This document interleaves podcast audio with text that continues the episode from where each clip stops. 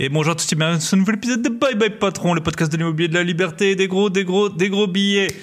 Si vous ne connaissez pas et que vous venez de me rejoindre, vous êtes au bon endroit si vous voulez faire des gros billets, parler liberté financière, parler business, parler voyage, être dans la meilleure forme de sa vie pour pouvoir vivre la vie de ses envies.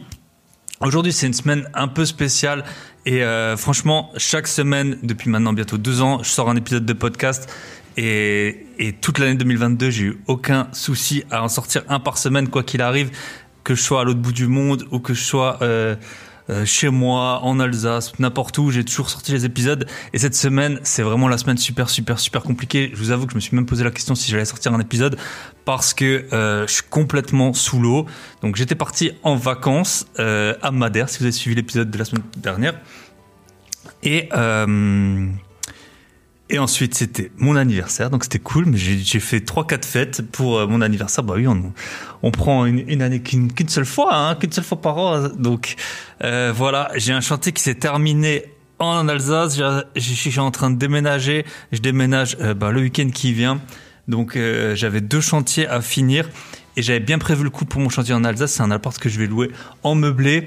Et j'avais trouvé un mec sur le bon coin. Parmi 15 ou 20 candidatures, un mec pour me monter les meubles et pour m'installer surtout. Il y avait quatre appliques. Alors c'est un truc tout bête. Tout le monde a déjà posé des appliques dans sa vie, je pense. Mais euh, tout le monde sait que c'est toujours compliqué. Où est-ce qu'on met les trous Faire les faire les trous dans dans bah, dans le plafond pour poser. Souvent c'est des petites réglettes et tout ça. Bref, euh, les cartons, tout ça donc euh, normalement j'avais tout bien prévu, tout bien prévu le coup. Il y avait euh, le gars qui devait venir le samedi matin, donc le vendredi réception du chantier, le samedi euh, le gars qui monte les et réception des meubles, le samedi le type qui monte les meubles, le dimanche je faisais les visites pour louer.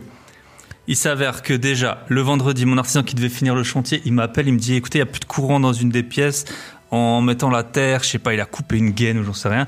Finalement il a réussi quand même à régler le problème le jour même. J'ai eu la livraison des meubles Easy Immobilier. J'avais fait une story euh, sur Instagram par rapport à Easy Immobilier. Donc j'ai eu la livraison. Ça s'est bien passé en une fois. Alors bien sûr, comme toujours, ils sont pas vraiment dépendants, je pense, de leurs livreurs. Les livreurs, ils m'avaient pas prévenu de leur. euh, Enfin, je savais que c'était entre 13h et 17h.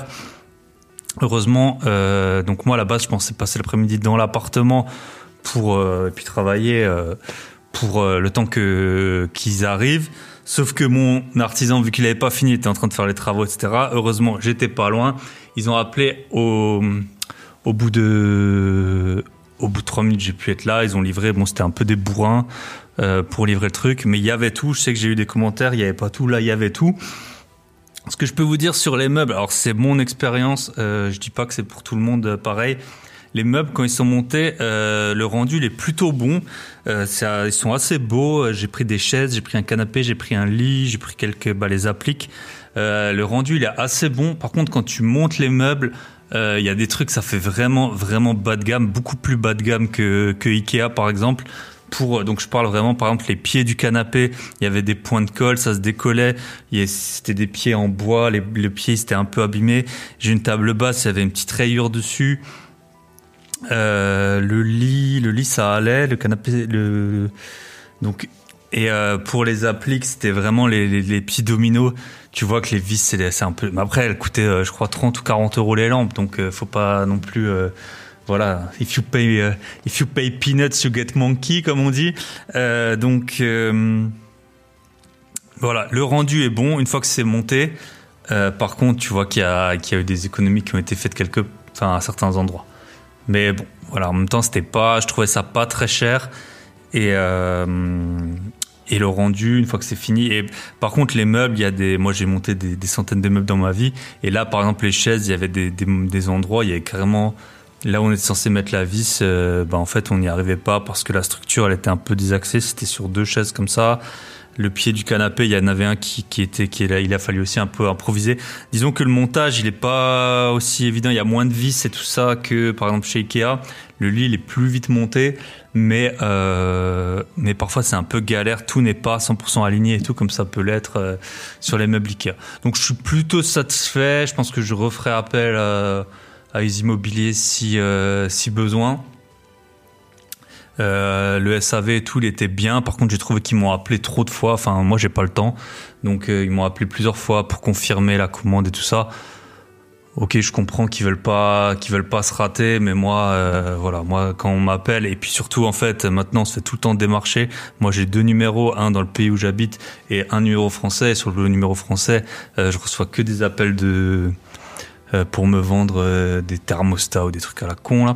Et donc, quand un numéro il m'appelle euh, que je connais pas de fixe, ben je me dis que c'est ça. Donc après, il laisse un message, je dois rappeler, euh, j'arrive pas à rejoindre les personnes et tout ça. Donc, je comprends qu'ils veulent valider, mais est-ce que je crois qu'ils m'ont appelé trois fois quand même, alors que j'avais fait la commande, j'avais fait le virement et tout. Voilà ce que je peux vous dire. Donc globalement satisfait, mais c'est pas parfait. En fait, c'était après le retour que j'avais eu euh, de tout le monde. Sinon, euh, donc voilà, le gars m'a planté, euh, donc ça m'a bien bien mis dans, dans, dans le pétrin. C'est pour ça aussi que je galère un peu avec euh, l'appartement, enfin avec euh, le podcast. Et comme vous voyez, je suis un peu, euh, enfin je sais pas si vous l'entendez, mais je suis un peu distrait.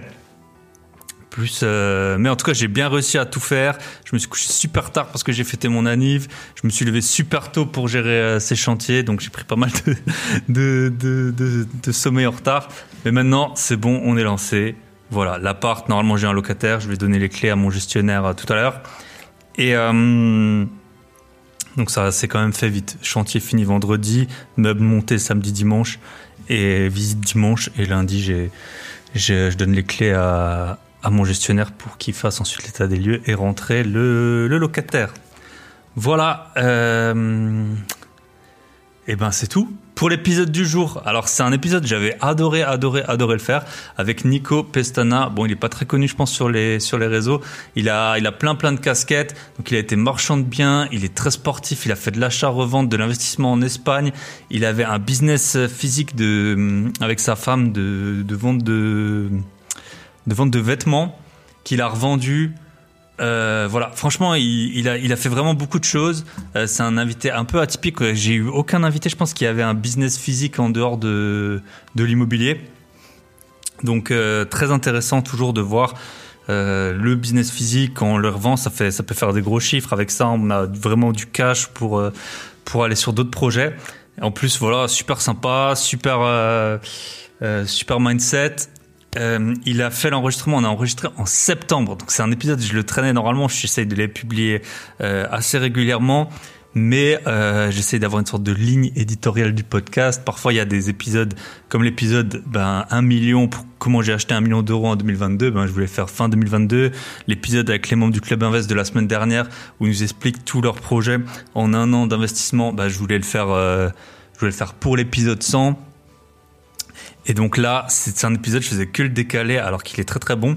Il dure euh, assez longtemps et il avait enregistré sur sa terrasse, il faisait super beau. De temps en temps, alors il y en a que j'ai coupé, mais de temps en temps vous allez entendre des, des sirènes. Ne vous inquiétez pas, si vous êtes dans la voiture, les sirènes, c'est dans le, le podcast. C'est la joie d'enregistrer à distance. Euh, lui, il était en plein soleil, il faisait super beau et j'étais, ça me mettait de bonne humeur. Mais en contrepartie, vous allez peut-être entendre des petites sirènes de temps à autre. Je vous souhaite une très bonne écoute. Euh, voilà, on est déjà, euh, on est déjà fin janvier. J'espère que vos projets avancent bien, que vous avez tenu vos bonnes résolutions. Euh, moi, la prochaine là, c'est bouclé. Donc ces deux, appartements, surtout, ben, ma résidence principale, j'ai des travaux aussi à organiser un petit peu avant d'emménager. Et ensuite, ce sera de nouveau sport à fond pour me remettre dans ma meilleure shape et puis organiser aussi mes, mes voyages de, de l'année. Je vous souhaite une très bonne écoute. Et on se retrouve de l'autre côté avec Nico.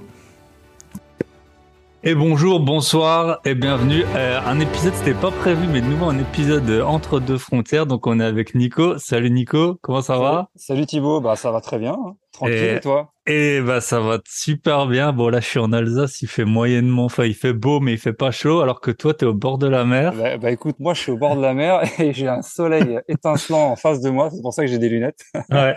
Et sans te mentir, il doit faire aller 27 degrés. Eh ben voilà. Et t'es en 27 Espagne du coup. Et je suis en Espagne euh, pour euh, presque trois semaines, à passer du bon temps, à me reposer. Eh ben top. Ouais, Euh, Est-ce que cool. tu, tu peux te présenter euh, rapidement pour euh, bah, pour les personnes qui ne te connaîtraient pas euh, quel âge t'as, où t'habites et puis euh, puis qu'est-ce que tu fais comme activité et puis après on va un peu dérouler ton ton parcours. Alors moi, je m'appelle Nicolas. Euh, on m'appelle tous euh, Nico, hein. ça serait plus rapide. Et euh, moi, j'ai 41 ans. Je viens de la région parisienne, en Seine-et-Marne, à côté de Fontainebleau. Et je suis euh, dans le bâtiment, donc j'ai une société de rénovation. Et à côté de ça, avec euh, mon associé, on a une boîte de marchand de biens. Donc on achète des biens en mauvais état. Et euh, en parallèle, avec mon autre société, je les retape avec avec toutes mes équipes et puis on revend et ainsi de suite en fait. Ah top. Top, euh, bah c'est pour ça que, que je voulais que tu sois sur le podcast. En plus, tu es super sportif, super en forme. Et à côté, voilà, et à côté, en parallèle, je fais beaucoup de sport euh, pour me maintenir en forme. Ouais. ouais, ouais. Donc j'avais eu euh, un gars, je sais pas si tu le connais, Guillaume Klein. Guillaume Klein, je sais pas si tu le connais. Je l'ai vu sur le podcast. Lui, il fait de l'ultra, mais du vélo plutôt. Ouais, je crois, j'ai dû l'écouter ton podcast, mais je, je le connais pas. Hein. Après, c'est vrai qu'il y a tellement de sportifs, mais mm non, je le connais pas. J'ai écouté ton mm. podcast. Ouais, ouais. Et donc, très bien euh, d'ailleurs. Tu fais de l'ultra trail, donc euh, voilà, encore une autre, une autre discipline. Voilà, le trail, euh, beaucoup de musculation, et puis après j'ai fait, j'ai fait d'autres sports, mais voilà, on, va dire que le plus gros c'est ça. Et tu fais du trail. c'est quelle distance que tu fais en trail en général Oh, je suis plus sur du maximum 25-30 km, pas plus. Après, euh, j'aime bien faire les, les courtes, euh, les courtes distances, euh, type 10, 10, 15. mais c'est vrai qu'avec le, le, travail, ça me prend beaucoup de temps. Ouais, c'est physiquement, c'est dur. C'est dur parce que le corps, il, il prend cher. Donc, j'essaie de pas trop, trop me mettre dans le mal, mais voilà, je dirais 20, 25, c'est pas mal, hmm. c'est bien. Après, au-delà, c'est compliqué. Pour moi, c'est compliqué. Avec mon métier, c'est compliqué. Ouais, c'est ça. Et en plus, c'était dans le bâtiment, du coup, enfin, les, ceux qui sont bons en trail, ils sont ultra, euh, ultra queus. Je sais pas, ça, ça se dit ça? Ouais, ça se dit queus. C'est une expression euh, à l'ancienne, ça. super, euh, ouais, super. Euh, bah, ouais, ils sont, en fait, ils, ils, sont fins et moi, je suis pas, je suis pas du tout longiligne. Mm. Moi, je, je, suis assez costaud. Je fais un mètre, allez, un mètre 80, on va dire. Et je dois faire 76 kilos. Ouais. Et euh, c'est vrai qu'en trail, euh, on a tendance, même en course, euh, on a tendance à être fin. Et euh, moi, c'est tout le contraire. Donc, j'ai plus de musculature. Donc, tu te déplaces, tu es un peu plus lourd. je vais un peu moins vite. Mais bon, voilà, j'arrive à faire mon petit chemin. et puis, ouais, j'ai des bons résultats. Voilà, je suis mmh. pas, je suis pas le meilleur, je suis pas le moins bon, mais j'ai un, un, bon niveau quand même. Okay. Bon, on verra sur la miniature du podcast. Tu m'envoies une photo de toi torse nu comme comme t'es en forme. Euh, bah écoute, le podcast s'appelle Bye Bye Patron. Euh, souvent, j'aime bien que les invités racontent une première expérience ou une expérience professionnelle un peu euh, insolite euh, ou loufoque. Je sais pas si tu as fait des jobs étudiants ou des. Bah écoute, euh, moi je vais te dire que j'ai j'ai pas j'ai pas trop eu de vrai patron en fait parce que j'ai commencé à être j'ai commencé à travailler pas très jeune mais à l'âge de 24 ans avec mon père. Euh, bah, pour diverses raisons. Après, j'ai repris la boîte, mais euh, avant ça, j'ai fait beaucoup d'études. Enfin, j'ai fait beaucoup d'études. Ouais, j'ai fait un peu d'études quand même. Et j'ai travaillé de temps en temps, et j'ai eu un laps de temps euh, entre la fin de mon bac et le début de mon de mes études supérieures où j'ai j'ai pas été en cours. Et je me suis dit tiens bon bah faut que je travaille un peu histoire d'avoir un peu d'argent, tu vois. Donc mmh. t'es jeune, t'as pas de thunes, tu sors, euh, donc il te faut il te faut un peu d'argent. Et j'avais travaillé dans une usine, je faisais les 3-8 et je travaillais euh, la nuit. Et j'ai, en fait, c'était à la chaîne. Tu avais des, espèces de grosses palettes avec des cartons. Et en fait, euh, tu devais mettre euh, tous les produits ménagers dans les cartons. Ok. Et la première fois, j'arrive. Il me dit bon bah tu te mets au tout début et tu prends les cartons, tu les mets sur le tapis roulant et t'enchaînes et t'as tout ça à faire. Et je me retourne, je sais pas, je vois une vingtaine de palettes. Je dis mais c'est pas possible. Il dit si si, faut que tu fasses tout ça en 8 heures. Et non stop hein. Ouais, t'as un petit arrêt. Et je regardais les nanas, je parlais avec les nanas qui étaient avec moi en, sur la chaîne, tu sais, parce qu'en fait c'est une chaîne et euh, chacun a son poste. Et je les entendais parler, et puis euh, il y en avait qui étaient là depuis 20 ans, et je me dis mais putain, mais euh, qu'est-ce que je fous là, quoi? C'est abrutissant. Hein. Je me dis mais qu'est-ce que je fous là? Je, je, me voyais pas, tu vois, faire même deux ans ou trois ans, c'est pas possible. J'ai fait mes trois jours, je les ai bien faits, et je dis plus jamais de ma vie, on me retrouve là-dedans, tu vois. Et c'est là que j'ai eu le déclic. je dis non, c'est pas possible. Il faut que tu continues tes études et il faut que tu travailles, il faut que tu fasses autre chose. C'est là, c'est c'est pas possible. Donc c'est quelque chose qui m'a marqué moi à l'époque. Je devais avoir, je sais pas, 18, 19 ans, 20 ans. Et à partir de là, j'ai fait quelques petits jobs. Euh, j'ai travaillé chez But un été. Ça, c'était plutôt sympa, tu vois. Mmh. Tu étais, plutôt derrière à recevoir les personnes pour leur livrer leur euh, leur commande en fait. Ça, c'était bien. Ça a duré un mois. Mais sinon, j'ai j'ai pas vraiment eu de vrai de vrai job avec un vrai patron. Et okay. Parce qu'après, j'ai enchaîné direct avec. Parce que j'ai compris la leçon. voilà. Ouais, ouais. Je dit... Et puis, j'ai un caractère où je me voyais pas travailler pour quelqu'un. Je suis, mmh. j'ai un caractère fort et euh, j'aime pas trop d'autorité. Et, euh, et, de là, je me suis dit, non, faut que tu fasses ton truc et euh, faut que tu fasses ton chemin toi-même. Sinon, tu vas pas y arriver. Ça va être très compliqué. Ok. Ben, top. Et donc, ouais. euh, 24 ans, tu as commencé, tu étais maçon.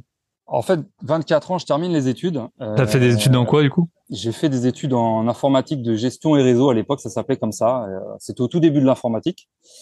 Et je me suis orienté là-dedans sans trop savoir. Euh, écoute, pour te dire, j'ai j'étais dans, dans cette euh, dans cette voie-là. J'avais même pas un ordinateur. Donc du coup, je me suis lancé là-dedans. J'ai bien appris. Et euh, au moment où je termine mes études, euh, mon père a eu des petits problèmes de santé et euh, il, avait une, il avait sa propre boîte de maçonnerie. je t'explique vite fait. Hein. En fait, il est venu, il est venu en France. Il avait à peine 13 ans avec ma mère. Ils ont quitté le Portugal parce que je suis d'origine portugaise. Et ils ont quitté la dictature parce qu'à l'époque il y avait une dictature. Saint-Lazare. Exactement, Saint-Lazare. Euh, donc ils sont venus en France très tôt, très jeunes, et euh, bah, ils n'ont pas eu le choix de bosser de ouf. Donc il a bossé, bossé, bossé, bossé, et s'est abîmé la santé euh, dans le bâtiment, et du coup il est arrivé un moment où il pouvait plus bosser. Et c'est soit il fermait la boîte, ou euh, soit quelqu'un reprenait. Et comme je travaillais de temps en temps avec lui euh, les week-ends, euh, certains jours de la semaine, parce que j'avais pas, j'avais pas beaucoup de cours, je me suis dit vas-y, vas-y, je me lance, je vais travailler à fond, tu vas, tu vas m'apprendre, et puis il y a là quoi. Et du coup, de, de, là, de là, après mes études, je suis parti là-dedans et l'aventure a, a, commencé comme ça. Quoi. Ok, top. Et donc, tu as appris avec ton père, en fait, à faire le... J'ai appris avec mon père à, en premier lieu, j'ai commencé en bas de l'échelle, hein, vraiment euh, comme tout le monde. Hein, J'étais l'ouvrier, l'arpète, tu vois, comme on disait. Et après, j'ai gravi les échelons et euh, au bout de quelques mois, au bout d'une année ou deux, euh, j'ai repris la boîte.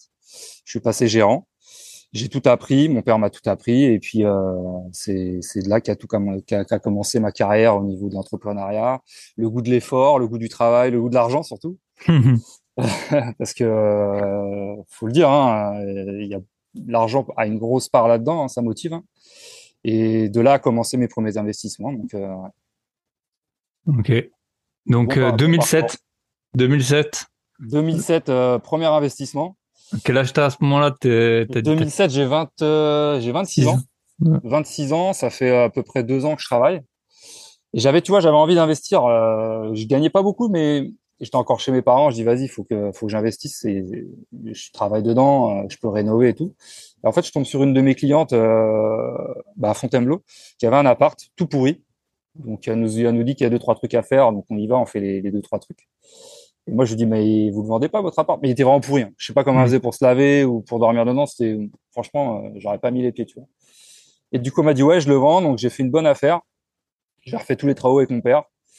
Et euh, on a terminé les travaux en 2008, donc pendant la crise. Et là, pendant la crise, ça a été compliqué parce que l'appartement était bien évalué avant. Et dès qu'il y a eu la crise en 2008, hein, comme tout le monde le sait, mmh. hein, j'ai perdu plus de 25 000 euros. Enfin, j'ai perdu la cote de l'appartement a, a, a, baissé de 25 000. ouais, a, baissé, a baissé de 25 000. J'ai quand même réussi à le revendre avec une bonne plus-value derrière. On était sur des plus-values à 45 000 là, sur le coup. Mmh. Donc c'est plutôt pas mal. Et c'était combien de temps de boulot? Euh, Ça a été long parce que j'avais du taf à côté. Euh, mmh. On va dire qu'on a mis 6 mois, tu vois, 6-7 mmh. mois. Mais j'y allais pas trop souvent. C'était un petit appart de 40 mètres carrés. Euh, J'ai très bien vendu. On l'a refait à, de A à Z avec mon père et euh, j'ai plutôt bien vendu et ça m'a permis d'avoir un bon apport euh, derrière pour investir. Super. Et ensuite, tu as quitté la, as quitté la, la maçonnerie? En fait, euh, pendant que je, pendant que je travaillais dans, dans le bâtiment avec ma femme, en fait, on a, comment comment t'expliquer? Euh, ma femme ma femme avait un travail donc elle a quitté son job pour refaire euh, pour refaire des études. Et euh, entre le laps de temps qu'elle a terminé son master 2 en sociologie et le temps de trouver un job en fait elle a dépanné un pote qui avait une boutique de fringues. Et ça lui a plu tu vois. Et un jour elle m'appelle elle me dit ouais ça me plaît elle est un peu comme moi ma femme hein. elle me dit bon moi je veux pas être salarié je veux créer ma boîte. Je veux ouvrir une boutique. Je dis bah ok pas de souci. Ouais, c'est parti. Et du coup, en parallèle, on a, elle a ouvert une première boutique. On a ouvert tous les deux.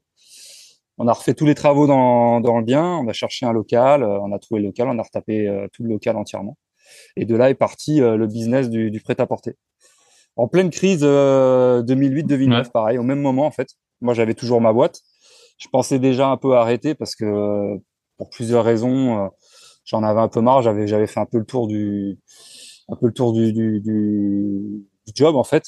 Et euh, du coup, je me suis dit bon, vas-y, si ça cartonne, euh, je laisse tomber la maçonnerie et puis euh, euh j'en ouvre une deuxième, tu vois. Ok.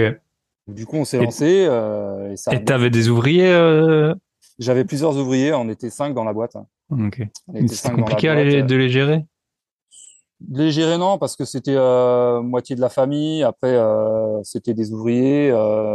non, ça a été, ça a été. Ok. Ça a été, non, ça a été.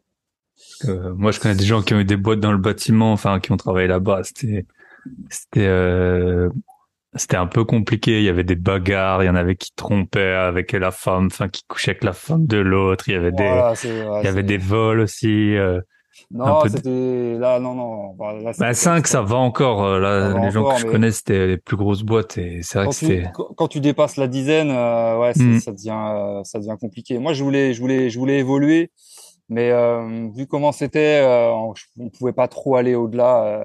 et comme je te dis, on arrivait dans une période euh, 2009, 2010 compliquée, compliquée pour le bâtiment, le secteur du bâtiment à cette période-là, c'était compliqué. Euh, nous, pour te dire, on avait quand même un carnet de commandes qui était rempli d'une année sur l'autre. Donc le, le, taf, il y en avait. Et arrivé dans ces années-là, ça commence à diminuer. Au lieu mmh. d'avoir un an, on avait plus que six mois. et après, ça t'a diminué et on comprenait pas et on comprenait pas trop. Et euh, de là, j'ai commencé à me poser des questions. Euh, J'en avais un peu marre aussi. Hein. Les clients, ils étaient, ils étaient relous. Toujours à gratter, toujours à gratter, toujours après, après à courir après l'argent. Et c'est ça qui m'a un petit peu, euh, qui m'a un petit peu mis la puce à l'oreille. Je dis oula, je sens le vent tourner là. Il va mhm. peut-être falloir que je fasse autre chose. Et du coup, bah, en parallèle, on a, on a, on a créé cette première boutique de prêt-à-porter féminin donc ma femme s'en est très très bien sortie. Ça vous vendiez quoi? C'était quel type de, de, vêtements? On était sur des vêtements euh, prêts à porter, euh, accessoires de mode et euh, sextoy parce qu'on vendait des sextoys aussi. C'était l'époque des sextoys et ça a très bien marché. Et on était sur du, du prêt à porter euh, moyenne gamme. Okay. Moyenne gamme et on vendait une marque euh, d'un gros groupe danois. Je sais pas si tu connais Bestseller. Euh, c'est un des plus gros groupes euh, de prêt-à-porter au monde, okay. Zara et H&M. Et en fait, ils ont des marques comme Jack and Jones, Vero Moda. Ça doit, ça doit te parler, ça. Ouais, ouais, bien sûr. Donc c'est ce groupe-là et euh, en fait, on s'est lancé avec eux et ça a très très bien marché. Et du coup, comment ça fonctionne? C'est bah, c'était une franchise alors, je suppose? Non, en fait, non, ils, ils fonctionnent pas à la franchise, c'est des retail en fait. En fait, tu toi t'achètes, tu ouvres ta boutique, tu, tu signes un contrat avec eux, t'as pas d'exclusivité tu as le droit, d'être multimarque et en fait tu, tu achètes euh, tu achètes ce que tu veux avec eux euh, t'as pas de montant fixe okay. soit soit tu fais du 100% euh, avec la marque nous on, avait plusieurs marques du, de ce groupe là ok et en fait c'est comme c'est assez varié euh, et que les marges étaient bonnes on a on a fait un, bah, un bon bout de chemin on a on a travaillé quasiment qu'avec eux quoi. on allait de temps en temps à Aubervilliers à Aubervilliers faire quelques achats et après, on a arrêté parce que c'était relou. Euh, Aubervilliers, c'est, je sais pas si tu connais un peu euh, ce monde-là. J'ai, bah, déjà vu euh, des reportages sur M6 quand j'étais ado. Ouais, bah, bah, écoute, c'est, ça quoi. C'est, euh, tu vas maintenant, c'est les Chinois qui ont, le monopole. Hein, mais là, ça fait des années que je suis pas allé, mais c'est, c'est, c'est, la folie quoi. C'est la folie. Et après, on a arrêté. Hmm. Ok. Les marges, c'est quoi? C'est à peu près x3 dans le, dans le prêt-à-porter de ce que je connais. Enfin. On va dire pour, pour bien bosser, il faut faire du x3. Après, nous, on était au-delà. Ouais. Euh, je, je veux pas te dire euh, les marges, mais on était au-delà. Parce que euh, on, était des, on était des, des, des, crevards, on était des morts à la fin. On mhm. négociait tout, on négociait, négociait, négociait. On grattait tout. Après, c'est. Bah, tu peux, t'as une marge de négo auprès des, de, du fournisseur. Tu as, as, des prix. en fait, tu fais des collections. tu fais des collections tous les un mois et demi. Donc là, bon, bah, t'achètes, t'achètes ce qu'ils te proposent. Là, tu peux pas trop négocier en fait parce qu'en fait, ils, ils, te font faire des collections d'une année sur l'autre, et c'est en fonction de ce que tu achètes qu'eux, ils vont produire. D'accord. leur production, mais après, tu as un côté, tu un côté, euh, as un côté. Euh, tu peux choisir quoi. Ouais, tu peux choisir, mais ils ont un côté un extranet, ça s'appelle un extranet, euh, et ils ont plein de produits à vendre, et des fois, tu peux faire des coups. Et après, tu as, le sel support, euh, tu as des personnes au téléphone et ils te proposent des, des packs, ils te proposent des, des invendus, ils te proposent des, mmh des liquidations de d'autres boutiques et tu vois c'est là où des sextoys de deuxième main des trucs comme ça. Alors eux ils vendaient pas de... non, eux ils vendaient pas de sextoys mais on avait des fournisseurs ouais. En fait ça non ça a bien marché. Ça a bien marché euh, non non c'est euh, on a essayé de se démarquer on a pris position là-dessus c'est non c'était pas mal. C'est euh... et c'était dans ton coin dans le 77 que vous avez la boutique? c'était c'était à Fontainebleau qu'on avait les, les, les, boutiques quoi. ok. On a ouvert une petite boutique euh, avec très peu de charges et après, on a grossi au fur et à mesure, euh, à avoir une plus grosse boutique, en avoir une deuxième, à redéménager, à avoir une plus grosse, tu vois. On a mhm. commencé petit et au fur et à mesure des, années, bah, on a grandi. Quoi. On a grandi et. Euh, et, c'est là vous l'avez plus, hein. Vous avez plus de boutique. Non, de... on a on a tout revendu. On a tout revendu. Euh, moi, j'ai vendu la mienne. Euh, en fait, j'ai vendu la mienne. J'ai commencé à la vendre euh, avant le Covid. ah, donc quand même 10 ans, vous avez fait ça. Ouais, une bonne dizaine d'années, hein. presque 15 ans en tout. Moi, j'ai vendu la mienne parce que je l'ai ouvert plus tard euh, que mon épouse. Et euh, du coup, euh, elle, elle a continué. Moi, je l'ai vendu au même moment où je vendais l'appartement en Espagne parce que j'avais fait le tour. Je... on n'est pas encore arrivé là, mais ouais. Voilà. Sur. Ouais. Mais bref, du coup, j'avais fait le tour. J'avais été au sommet et je voyais que je pouvais plus, je pouvais plus progresser. Hmm. Et quand je commence à stagner et que je commence à un peu à m'ennuyer, à m'ennuyer, pardon, euh, faut, faut que je change. Tu vois, pourtant ça tournait bien, hein, j'avais une bonne clientèle et tout, mais dès que j'évolue plus, c'est, tu vois, faut que je, faut que je fasse autre mhm. chose. J'ai besoin d'objectifs et j'ai besoin d'évoluer, tu sais. Et du coup, on l'a, on l'a mis. Qu'est-ce qui a fait selon toi que ça a bien marché et qu'est-ce qui a fait que tu pouvais plus évoluer? Eh, Bonne question. Je me la pose encore. Je pense que ça a bien marché parce qu'on a apporté du 109 euh, dans la ville, euh, des produits. Parce que alors Fontainebleau, faut, faut bien comprendre, c'est une ville qui est très bourgeoise. Donc il y a beaucoup de boutiques de luxe. Et nous, on est arrivé là avec une, euh, un petit concept, euh, tu vois, vendre des sextoys, avoir une, des, des produits moyenne gamme mais de bonne qualité. Et ça a très bien marché. Et du coup, on, a reproduit pour les hommes. Euh, pareil, ça a super bien marché, euh, mais on avait une courbe qui était vraiment euh, exponentielle. voilà, exponentielle chaque année. Et j'ai vu, j'ai vu les, j'ai vu le, le, changement à partir de l'élection de, de Hollande. Mmh. Il y a eu, il y a eu un changement à partir de ces présidentielles-là. Après, tu as eu les gilets jaunes. Ça, ça nous, ça nous a tués.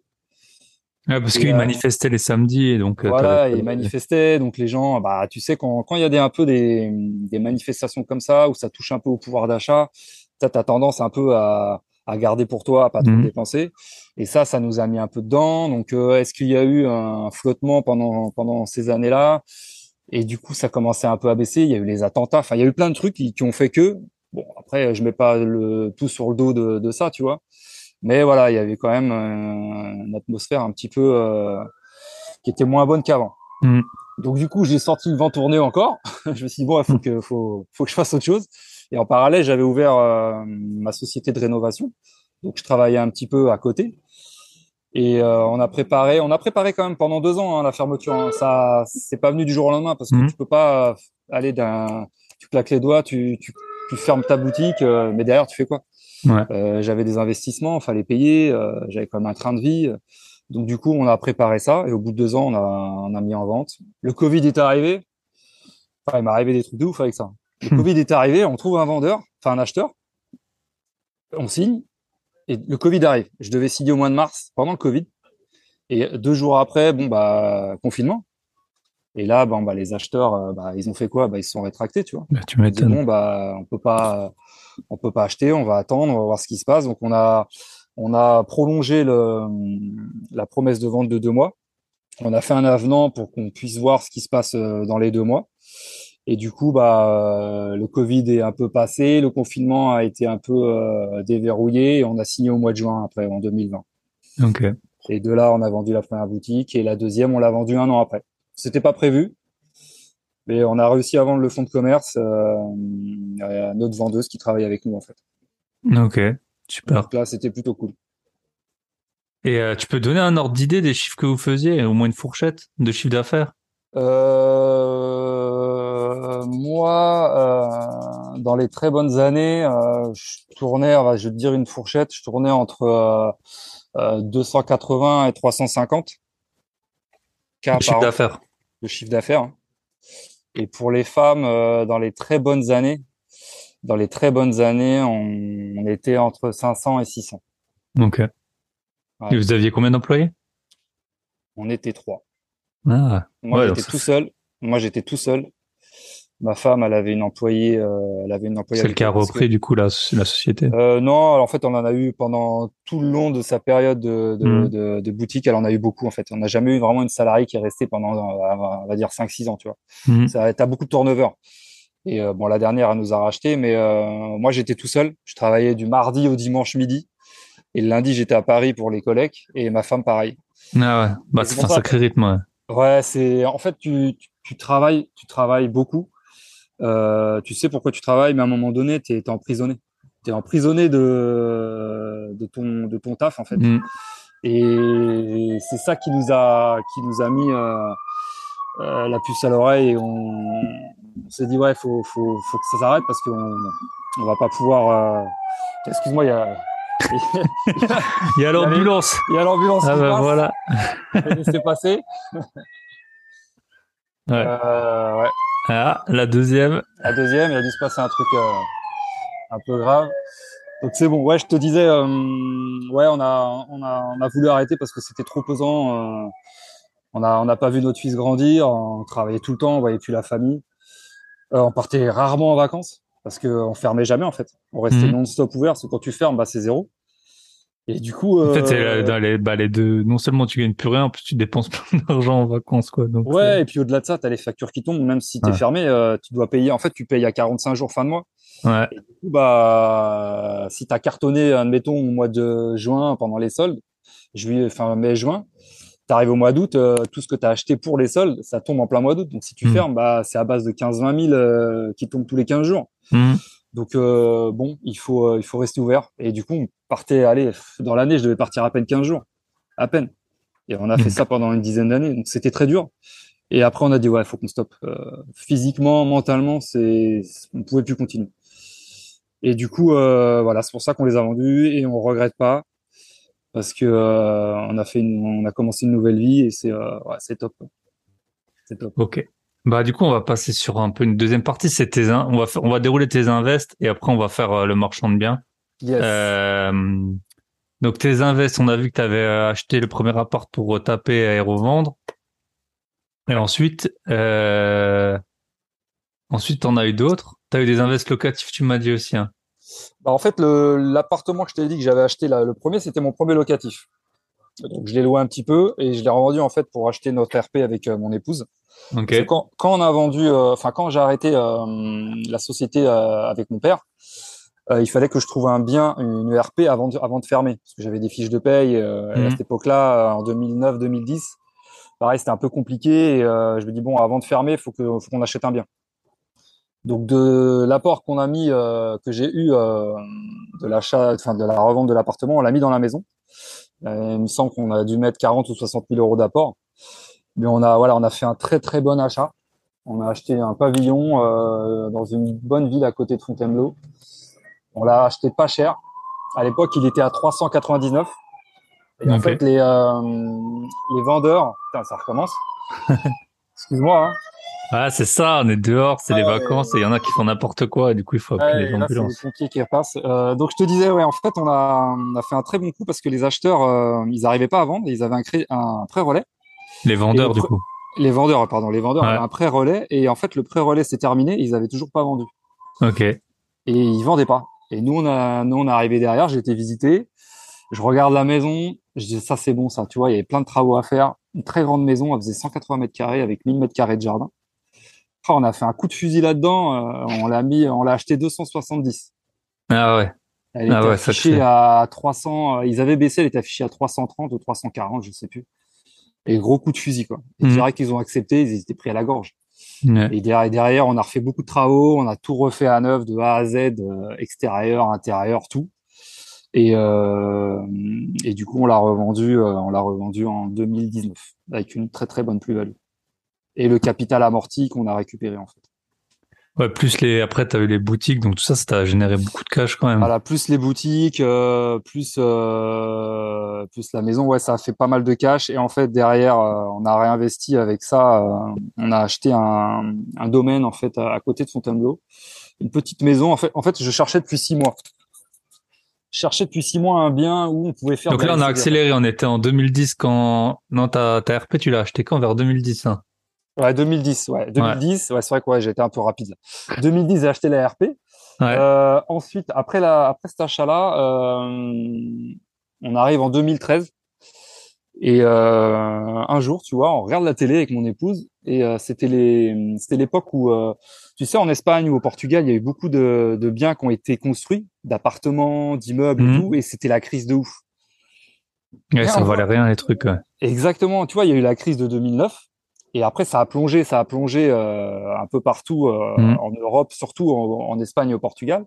Et on voit un reportage euh, à la télé, tu vois, des Français qui partent à l'étranger en Espagne et qui vont acheter des biens parce que il y a beaucoup d'appartements vides et que rien ne se vend, tu vois, et il y a des bons coups à faire. Et du coup, on voit, on voit la ville où, je suis actuellement, à Rosas en vacances, on voit cette ville-là, tu vois. Okay. Ma femme m'avait dit, bah vas-y, on va là-bas. Je dis bah tu m'entends encore? Ouais ouais je t'entends encore. Je sais pas je te je te vois plus. Ouais non on se voit plus mais c'est pas grave. C'est pas grave. Et du coup euh, elle me dit bah viens on y va. Je dis bah ok. Tu sais j'étais un peu surpris. Je dis bah vas-y on y va. On, réserve un hôtel. On part la semaine d'après. On est parti quatre jours. On a visité plein d'apparts. On est revenu. On avait acheté un appart en quatre jours sans connaître la région, le pays, euh, Walou. Et du coup de là. Donc, à Rosas c'est ça? C'est euh, dans le nord-est nord-est de l'Espagne. C'est euh, non sud sud-est. Ah, sud-est À l'extrême sud-est de l'Espagne, c'est vraiment à, t'es à 20, 25 bornes de la frontière. T'es à 25 km de la frontière et euh, c'est une très à 25 bornes de quelle frontière au sud-est de l'Espagne? Euh, De la France et tu es à 25, euh, allez, 45 minutes de Perpignan. Donc nord-est de l'Espagne, on est d'accord? Ouais, ouais t'es dans la Costa Brava. Ouais, ouais. Sud-est de. Ouais, ok, ouais. Ouais, ouais, ouais. ouais Pas très loin de la France, quoi. Ouais, exactement. On va dire, on va dire ça, quoi. Okay. Donc, donc, voilà, on a investi ici et euh, non, c'est bien parce que t'as, à cette époque-là, tu avais pas mal de, de, de, de coûts à faire et on a trouvé un appartement euh, dans une bonne résidence avec piscine. Donc, ce qu'on voulait faire, c'était de la SCD. Donc le louer, euh, le louer quand on, quand on n'y serait pas en fait. Et du coup, on, on l'a acheté. Et euh, je suis parti trois semaines avec mon père, euh, retaper les, retaper l'appartement euh, en février et on a tout tapé et après on l'a mis en location et puis de là, de là a commencé la, la SCD en fait. Et combien t'avais payé? Combien ça, ça rapportait Alors, à, l'époque, on avait payé, euh, pareil, l'appart il était à 110. On l'a eu à pareil coup de fusil, ils étaient pris à la gorge les, les, les vendeurs espagnols. On l'a eu à 70. Et ce qu'il faut savoir que là-bas, en fait, tu quand tu réserves, parce qu'en fait là-bas tu réserves un appartement.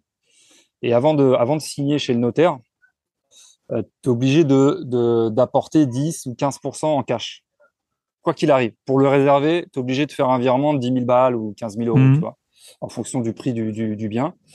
Mais si tu n'achètes pas, l'argent, tu le revois pas. Ouais, c'est comme un. faut vraiment être sûr. En fait, il faut mhm. vraiment être sûr de, de, de pouvoir acheter euh, financièrement. Donc nous, ce qu'on a fait, c'est qu'on savait qu'on pouvait acheter. On avait été voir à la banque avant et euh, euh, comme on avait une bonne situation, euh, ça posait aucun problème. Euh, mais voilà, faut faire attention à l'étranger. Faut vraiment, faut vraiment faire attention parce que tu, tu, tu peux te faire avoir. C'est pas du tout les mêmes lois. Faut faire super attention pour, plein de choses. Hein. alors en Espagne, c'est différent de la France. En fait, c'est le notaire, il est juste là pour signer le papier. C'est-à-dire que tu, c'est pas comme en France où tu passes chez le notaire, il t'explique tout. Là, là-bas, non, en fait, tu passes par une agence tu un conseiller financier qui, qui, qui fait partie de l'agence et qui, qui, gère tout, c'est-à-dire qu'il va te faire les papiers, qui va te trouver l'assurance de l'appartement, qui va te faire les, les, euh, les abonnements pour toute l'électricité, l'eau, et il va tout faire avec la mairie et il va tout, il va tout regrouper pour le donner au notaire. Et le jour de la signature, tu fais l'acte de vente, le notaire regarde, il lit, il signe, il prend son oseille, merci, au revoir. Et ça se passe comme ça là-bas. Et tu parles espagnol? Et moi, je parle espagnol. Parce ah oui, parce que vu que tu es portugais. Voilà, je suis d'origine portugaise et euh, je parle très bien portugais. Et en fait, ça, ça c'est similaire. Ça ressemble un peu. Ouais. Ça ressemble un peu. Après, euh, Rosa, c'est une, une, ville qui parle français, donc euh, c'est il y a des agences françaises. Euh, il y a tout ce qu'il faut sur place en fait. Mmh. Et euh, t'es bien, t'es bien aiguillé, t'es bien aidé. Il faut tomber sur la bonne agence. Nous, on est tombé sur une bonne agence qui nous a très bien aidé. Et c'est eux qui ont tout fait en fait. Je suis arrivé, j'avais mon assurance euh, pour l'appartement, j'avais euh, l'eau, l'électricité, j'avais tout. Nickel. Une vraie agence quoi. Comme ça, de être en France en fait. Exactement. Et, euh, et assez surprenant. Donc, on a eu le crédit. Et euh, en fait, ce qu'il faut savoir. Et c'était un crédit en France que tu as eu ou un crédit euh, en Espagne? Alors, on a fait un crédit en France. En fait, on est euh, on est passé par le CIC. Alors, le CIC a des conventions à l'étranger, notamment en Espagne. Et du coup, ça leur faisait pas peur parce qu'on avait fait un business plan, on leur avait expliqué avec le montant, la, la location, l'achat, tout ça. On leur a fait on leur a fait tout nickel. Et euh, du coup, on a fait le crédit en France, ils nous ont accepté le crédit. Ce qu'il faut savoir, c'est que si par exemple on avait eu l'argent cash, euh, si on avait eu les 70 000 euros plus les frais de notaire, on va dire 75, euh, tu pouvais, on pouvait avoir l'appartement au bout de trois semaines. C'est hmm. très très très rapide. Ouais, il y a beaucoup de pays où ça va beaucoup plus vite qu'en voilà, France. Ça, hein. va, ça va beaucoup plus vite qu'en France. Et euh, du coup, comme nous, on, on, voulait faire un peu durer parce que ça tombait euh, pendant la période des soldes et euh, on pouvait pas se libérer, on a fait traîner euh, pendant quatre mois. Et euh, on a eu le crédit, on a fait le virement, on est venu, on a signé, on a eu notre appart et de là. Et le, bien, il était, euh, il était garanti d'une manière ou d'une autre, du style hypothèque ou. Euh... tu es obligé d'hypothéquer. À l'étranger, tu es obligé d'hypothéquer. Tu et t'as hypothéqué ta RP ou t'as hypothéqué le bien espagnol? Non, j'ai dû hypothéquer la, hypothéquer la RP. Ouais, voilà. Parce que si tu as un problème, euh, vu que c'était une agence française qui nous faisait le, le crédit, ils doivent avoir une hypothèque d'un bien en France pour saisir. le saisir. Euh, tu peux plus payer, euh, bah, tu peux plus payer tes mensualités, mmh. ton crédit en fait. Parce que si tu si tu fais, si ils font l'hypothèque en Espagne, bon bah l'appartement tu peux plus, tu peux plus, le garde et puis basta. Mais bon, c'est compliqué. Euh, mmh. C'est pour ça que. Oui, oui les banques. Euh, mais ça c'est un bon moyen quand on est un peu plus avancé ou qu'on a des RP qui ont pris de la valeur ou qu'on a beaucoup remboursé, c'est un très bon moyen de lever de la dette, surtout pour euh, pour l'étranger. Hein. Je connais des, des gens euh, qui l'ont fait bah, pour l'Espagne. T'es pas le premier que, que j'entends. Et puis euh, même dans plein d'autres pays d'Europe, euh, c'est un très bon moyen. Non, c'est bien. C'est un très bon moyen de lever de la, de lever de la dette, d'avoir un bien qui est quand même assez conséquent. Où là, tu peux tu peux enchaîner les hypothèques. Bon, faut pas non plus en avoir 15 000, hein, mmh. mais quand tu as un bien qui a quand même une certaine valeur, ouais, tu peux te permettre de d'hypothéquer. C'est un coût, hein, l'hypothèque. Hein, faut pas croire. Mmh. Hein, faut que les gens sachent que ça a quand même un, coût en fonction du crédit que tu fais. Ça a un coût mmh. et que tu récupères pas, hein, parce que pour après, faut le. Ouais, tu c'est pas comme euh, une crédit logement. Crédit logement où tu récupères ton argent là. Euh, c'est 1000, 1500, 2000, 3, 4000, ça dépend, ça dépend du montant et euh, tu les revois pas quoi. Et en plus, quand tu revends derrière, T'as la levée d'hypothèque. T'as la levée d'hypothèque où tu repayes encore en fonction de ce qui te reste à, à payer, tu vois. Donc euh, bon, mais bon, euh, c'est pris dans, dans le calcul, euh, c'est le jeu. Mhm. Hein. Après, voilà, sinon on pourrait pas investir. Hein. Et cet appartement à 70 000 euros, il rapportait combien? Alors, on gagnait pas d'argent parce qu'on n'était pas dans une optique de, faire du cash. Nous, ce qu'on voulait, mhm. c'était d'avoir un, un, appartement à, à l'étranger, capitalisé, amortir le bien partir en vacances et euh, partir free, c'est-à-dire euh, pas avoir de dépenses. Et on le louait en fait de mai à de mai à septembre. On faisait que de la LCD de mai à septembre, ça nous payait tout. Ça nous payait le crédit, ça nous payait nos charges, ça nous payait les vacances. Voilà, on faisait zéro. Et euh, c'était très bien comme ça. On n'était pas. Et le reste de l'année, vous y alliez? On partait à chaque vacances. Ouais. Hmm. À chaque vacances scolaires, on, partait et on en profitait grave. Parce que le climat, il, est top. Hein. Tu vois, là, on est on est presque mi-octobre, euh, c'est un temps magnifique. C'est mm. euh, c'est la belle vie. Non, non, c'est c'est un bon c'est un bon moyen de de, de, se faire plaisir pour zéro. Exactement. Après, euh, si vraiment tu veux être dans l'optique de, de faire du cash, il y a des possibilités. Il faut venir sur place, il faut il faut fouiner parce que tu as des bons coups à faire tu vois, si je te donne une idée, une villa, là, là le, prochain bien qu'on veut acheter, nous, c'est une villa. Donc moi, moi, avec mon épouse, on achète des biens à retaper. Donc mhm. je vais pas m'amuser à acheter une villa euh, tout, tout, toute nickel. Mais si, par exemple, toi demain, tu dis tiens, je, je veux une petite villa euh, avec un certain budget euh, pour 700 000 euros, franchement, 700 000 euros, tu as une villa moderne, toit plat, piscine et vue sur la mer. Et t'es OP quoi. Ouais, ça, ça se loue bien, je pense. Et ça se loue bien. Et c'est pas énorme, 700 000 euros quand tu quand tu vois les prix, tu vas dans le sud de la France, dans le Var ou Mhm.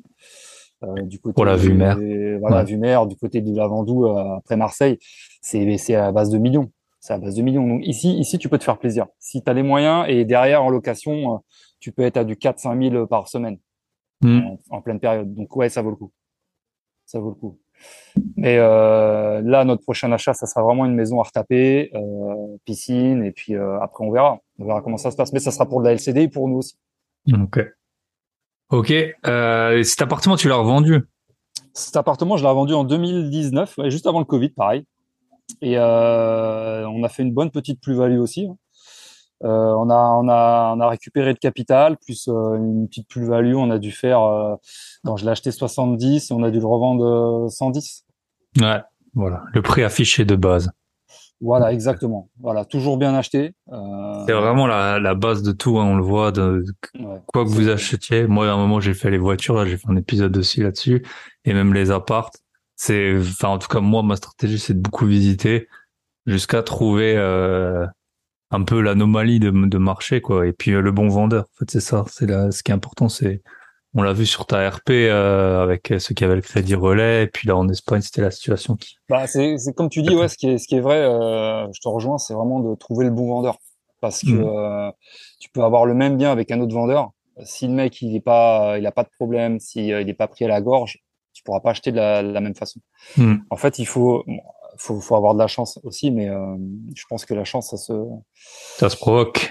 ça se provoque. Il faut chercher, il faut, faut être patient et tu trouveras toujours. Tu trouveras toujours. Mhm. Et ce qu'il faut, ce qu'il faut dire, c'est qu'il faut acheter, bien acheter. Il faut bien acheter dans l'optique de revendre bien derrière. Et moi, c'est tout, c'est toujours comme ça qu'on a fait avec ma femme. On a toujours fait attention à l'achat. Et on savait que derrière, si un jour on revendait, on ne perdrait pas d'argent. Le, le tout, c'est vraiment, c'est de pas perdre d'argent, même en ayant fait des travaux, même euh, euh, ou autre. Hein, mais il faut, faut vraiment très bien acheter derrière. euh, derrière, il n'y aura pas de problème. Donc du coup, on a bien acheté. On a revendu le Bien profiter. Bien, capitaliser. profité. Exactement. On a récupéré une petite somme euh, pour pouvoir investir. Donc, euh, on l'a bien vendu. Ouais, on était content. On Ah, était bah, content. Et du coup, on voulait réinvestir direct derrière. Mais bon, bah, encore une fois, là, je te dis, le Covid, euh, Covid. je pense que je suis pas le seul qui, qui, qui a mis euh, quelques freins au business. Mais euh, voilà, c'est que partie remise. C'est que partie remise. Et entre temps, en France, t'avais des biens?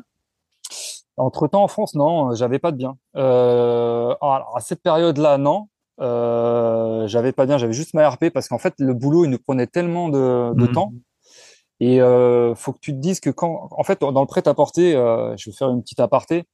Le prêt-à-porter, c'est quand même un milieu qui est quand même très difficile parce que tu, tu peux quand même gagner beaucoup d'argent, mais euh, d'un mois sur l'autre, tu peux être le roi du pétrole comme tu peux être à la, en galère. Tu vois, en fait, c'est très fluctuant. Tu vas avoir des périodes euh, où tu vas super bien vendre et d'autres où tu, tu vas pas vendre du tout, tu vois. Et, tu euh, comprends pas toujours pourquoi. bah, en Tu fait, c'est, c'est, c'est, c'est des courbes comme ça. Tu, tu Mhm. sais pas pourquoi. Des fois, c'est l'hiver. euh, Tu tombes sur des périodes. euh, Nous, pour nous, le, le, le mois le plus, le plus dur, c'était les vacances d'hiver, en février. C'était la mort totale. Et là, euh, bah là, tu te dis putain, c'est chaud. euh, T'as personne. Tu fais pas de chiffres. Euh, T'es constamment euh, omnubilé par le chiffre. Tu vois ce que je veux Mhm. dire T'es, en fait, t'attends. T'es dépendant des clients. T'as pas de clients, t'as pas d'argent qui rentre. Ouais. Donc, du Et puis coup, toi, t'es- là physiquement, quoi. C'est pas comme si t'as un site internet. euh, Ouais, voilà, t'es là ou- physiquement et euh, tu vois, on, nous on a, on a on a fait ce qu'il fallait, on a travaillé dur, très très dur. Euh, on était des on était des très très bons vendeurs. Ma femme c'était la reine au niveau de la, de la vente. Elle m'a bien formé, donc on, on vendait on vendait très bien, on vendait des bons produits. Grâce à ça, voilà, on a on a on a on a, on a pu euh, on a pu euh, bien capitaliser, mais ouais, en fait c'était très dur. Et il faut savoir que quand tu fais un, quand tu fais un crédit euh, avec une entreprise, tu, bon, tu dois le savoir, hein, c'est minimum, c'est, enfin maximum, c'est 7 ans. Mhm. Ouais, donc tu dois rembourser. Enfin, Voilà, faut générer dois- beaucoup. Euh, Voilà, tu dois rembourser sur 7 ans. euh, et nous, euh, les baux à Fontainebleau, enfin, le bail, euh, ça s'achète. Ah, le pas de porte. ouais. Le, Enfin, le le. pas, le pas de porte s'achète. C'est-à-dire que tu, tu rentres pas euh, dans ton, dans ton commerce, dans ton bail et euh, tu payes juste le loyer. Non, ça s'achète. Et nous, on achetait dans le Triangle d'Or euh, de Fontainebleau et les prix sont très élevés. Et du C'est coup, en centaines de milliers d'euros, je suppose, non? C'est en centaines de milliers d'euros. Ouais. Et Mhm. du coup, bon, pareil, on achetait bien avec euh, avec des, des loyers qui étaient pas très très excessifs. Mais bon, c'est quand même euh, quand tu te lances, tu pars de zéro et t'es déjà à moins 150. Euh, bon, bah, tu dis bah putain. ouais, c'est ça et que et que tous les mois c'est du euh, ben si tu fais c'est du 2000 euros ouais, voilà. qui sort. Euh, plus, plus la trésorerie à apporter, plus le fonds de roulement, euh, plus le matos. Tu te dis putain, faut que je sorte mhm. tout ça tous les mois, c'est compliqué. Donc euh, on s'est. Ouais, c'est ça, plus le stock qu'il faut acheter. Exactement, faut avoir un stock, faut avoir un, fonds de roulement, tu vois, en stock. Mhm. Et on s'était focalisé là-dessus. On pouvait pas investir derrière parce que ça aurait été très compliqué. Il y a eu beaucoup de coups durs. Hein. Je te, je te mens pas, hein. il y a eu des coups durs où vraiment euh, tu tombes bas, tu sais pas pourquoi. S'il y a plus de vente, tu, tu, tu dis putain, t'as des des, des échéances tous les mois. Et puis bon bah dans la vie privée, on s'est fait plaisir, tu vois, on a une belle maison, on avait une belle voiture. Et tu te dis putain, c'est chaud, c'est chaud. Et euh, J'imagine si on avait investi, tu vois, ça aurait été compliqué. Mmh. Et tu sais pas pourquoi. Après, la courbe remonte et là, tu es roi du pétrole. Mmh. tu sais pas pourquoi. C'est très frustrant. Dans plein de choses comme ça dans la vie, tu, sais. Euh... Et euh, c'est stressant. Hein. Moi, je suis quelqu'un d'anxieux, donc tu vois, je faisais que d'y penser. Moi, les chiffres, putain, laisse tomber quoi. J'étais dedans tout le temps, donc voilà, tu mmh. vois, c'était euh, c'était compliqué d'investir à cette période-là. On a réussi à investir en Espagne parce que bon, on avait mis de côté et tout. Mais euh, aller au-delà, ouais, ça aurait été un peu compliqué pour nous. Mm. Ça, ça aurait été dur. Ça aurait été dur. Ah, c'est compliqué de faire les deux, soit. Ouais, voilà. On font de l'immobilier euh, parce qu'ils ont des boulots un peu euh, pépères entre guillemets et que voilà, ils veulent un peu euh, ressentir ce frisson parce que acheter un appart pour investissement, c'est un peu un, c'est un mini entrepreneuriat si tu veux. Et, et après, les gens qui ont des boîtes qui tournent à fond, bah, tu, tu, tu bah, tu fais des marges importantes, des chiffres importants, mais ça prend un temps de, de fou. Et... Ouais, c'est ça. Donc du coup, nous, on préférait garder euh, ce qu'on avait pour pas lire euh, s'il y avait un problème ou autre. Hmm. Et euh, voilà, c'est pour ça. Donc, euh, mais bon, c'est ça qui nous a lancé. On regrette pas du tout. Bah bien sûr. donc maintenant, tu es plus serein parce que tu as un peu tout vendu.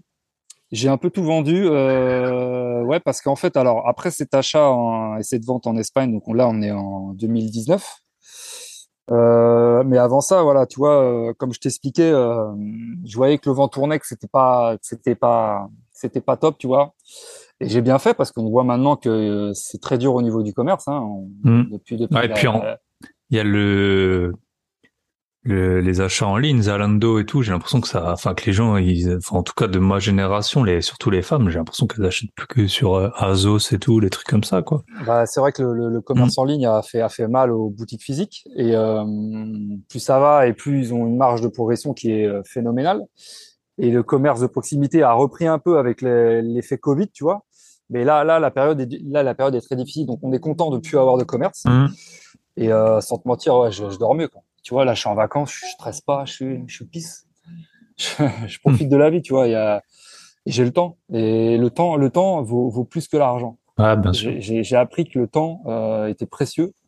Euh, tu peux pas le, tu peux pas l'acheter, tu peux pas le, revenir en arrière.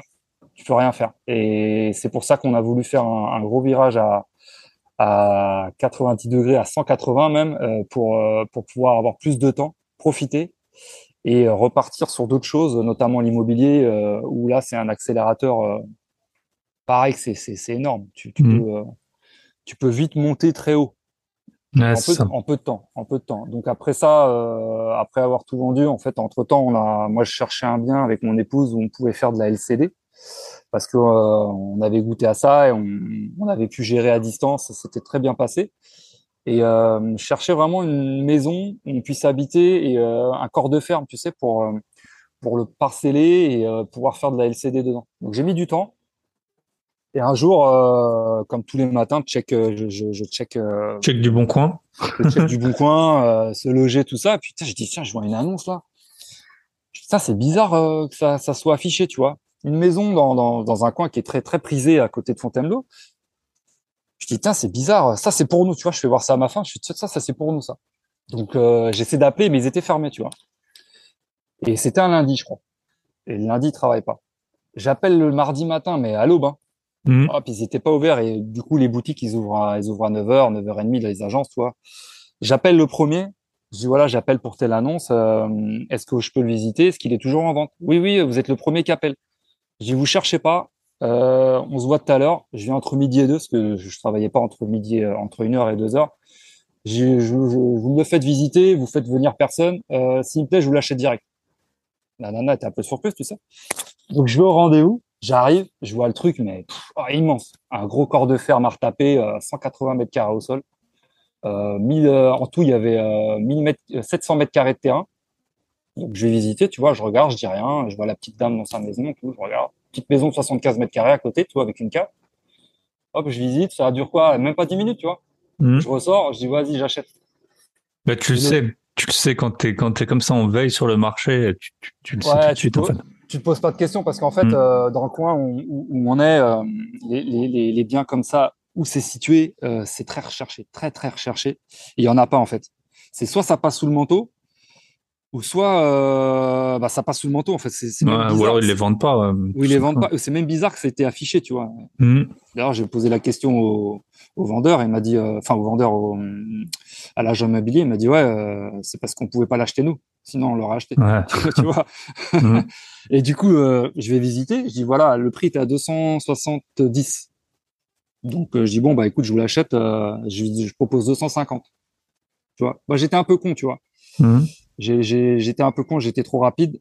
Et du coup, la personne a, a refusé parce que c'était trop tôt. Il venait juste d'être en, mmh. ouais, bien sûr. en annonce et euh, je me suis un peu précipité, chose à pas faire. Et euh, la, la, la, petite dame, s'est dit attends, euh, je viens de le mettre en vente. Mmh.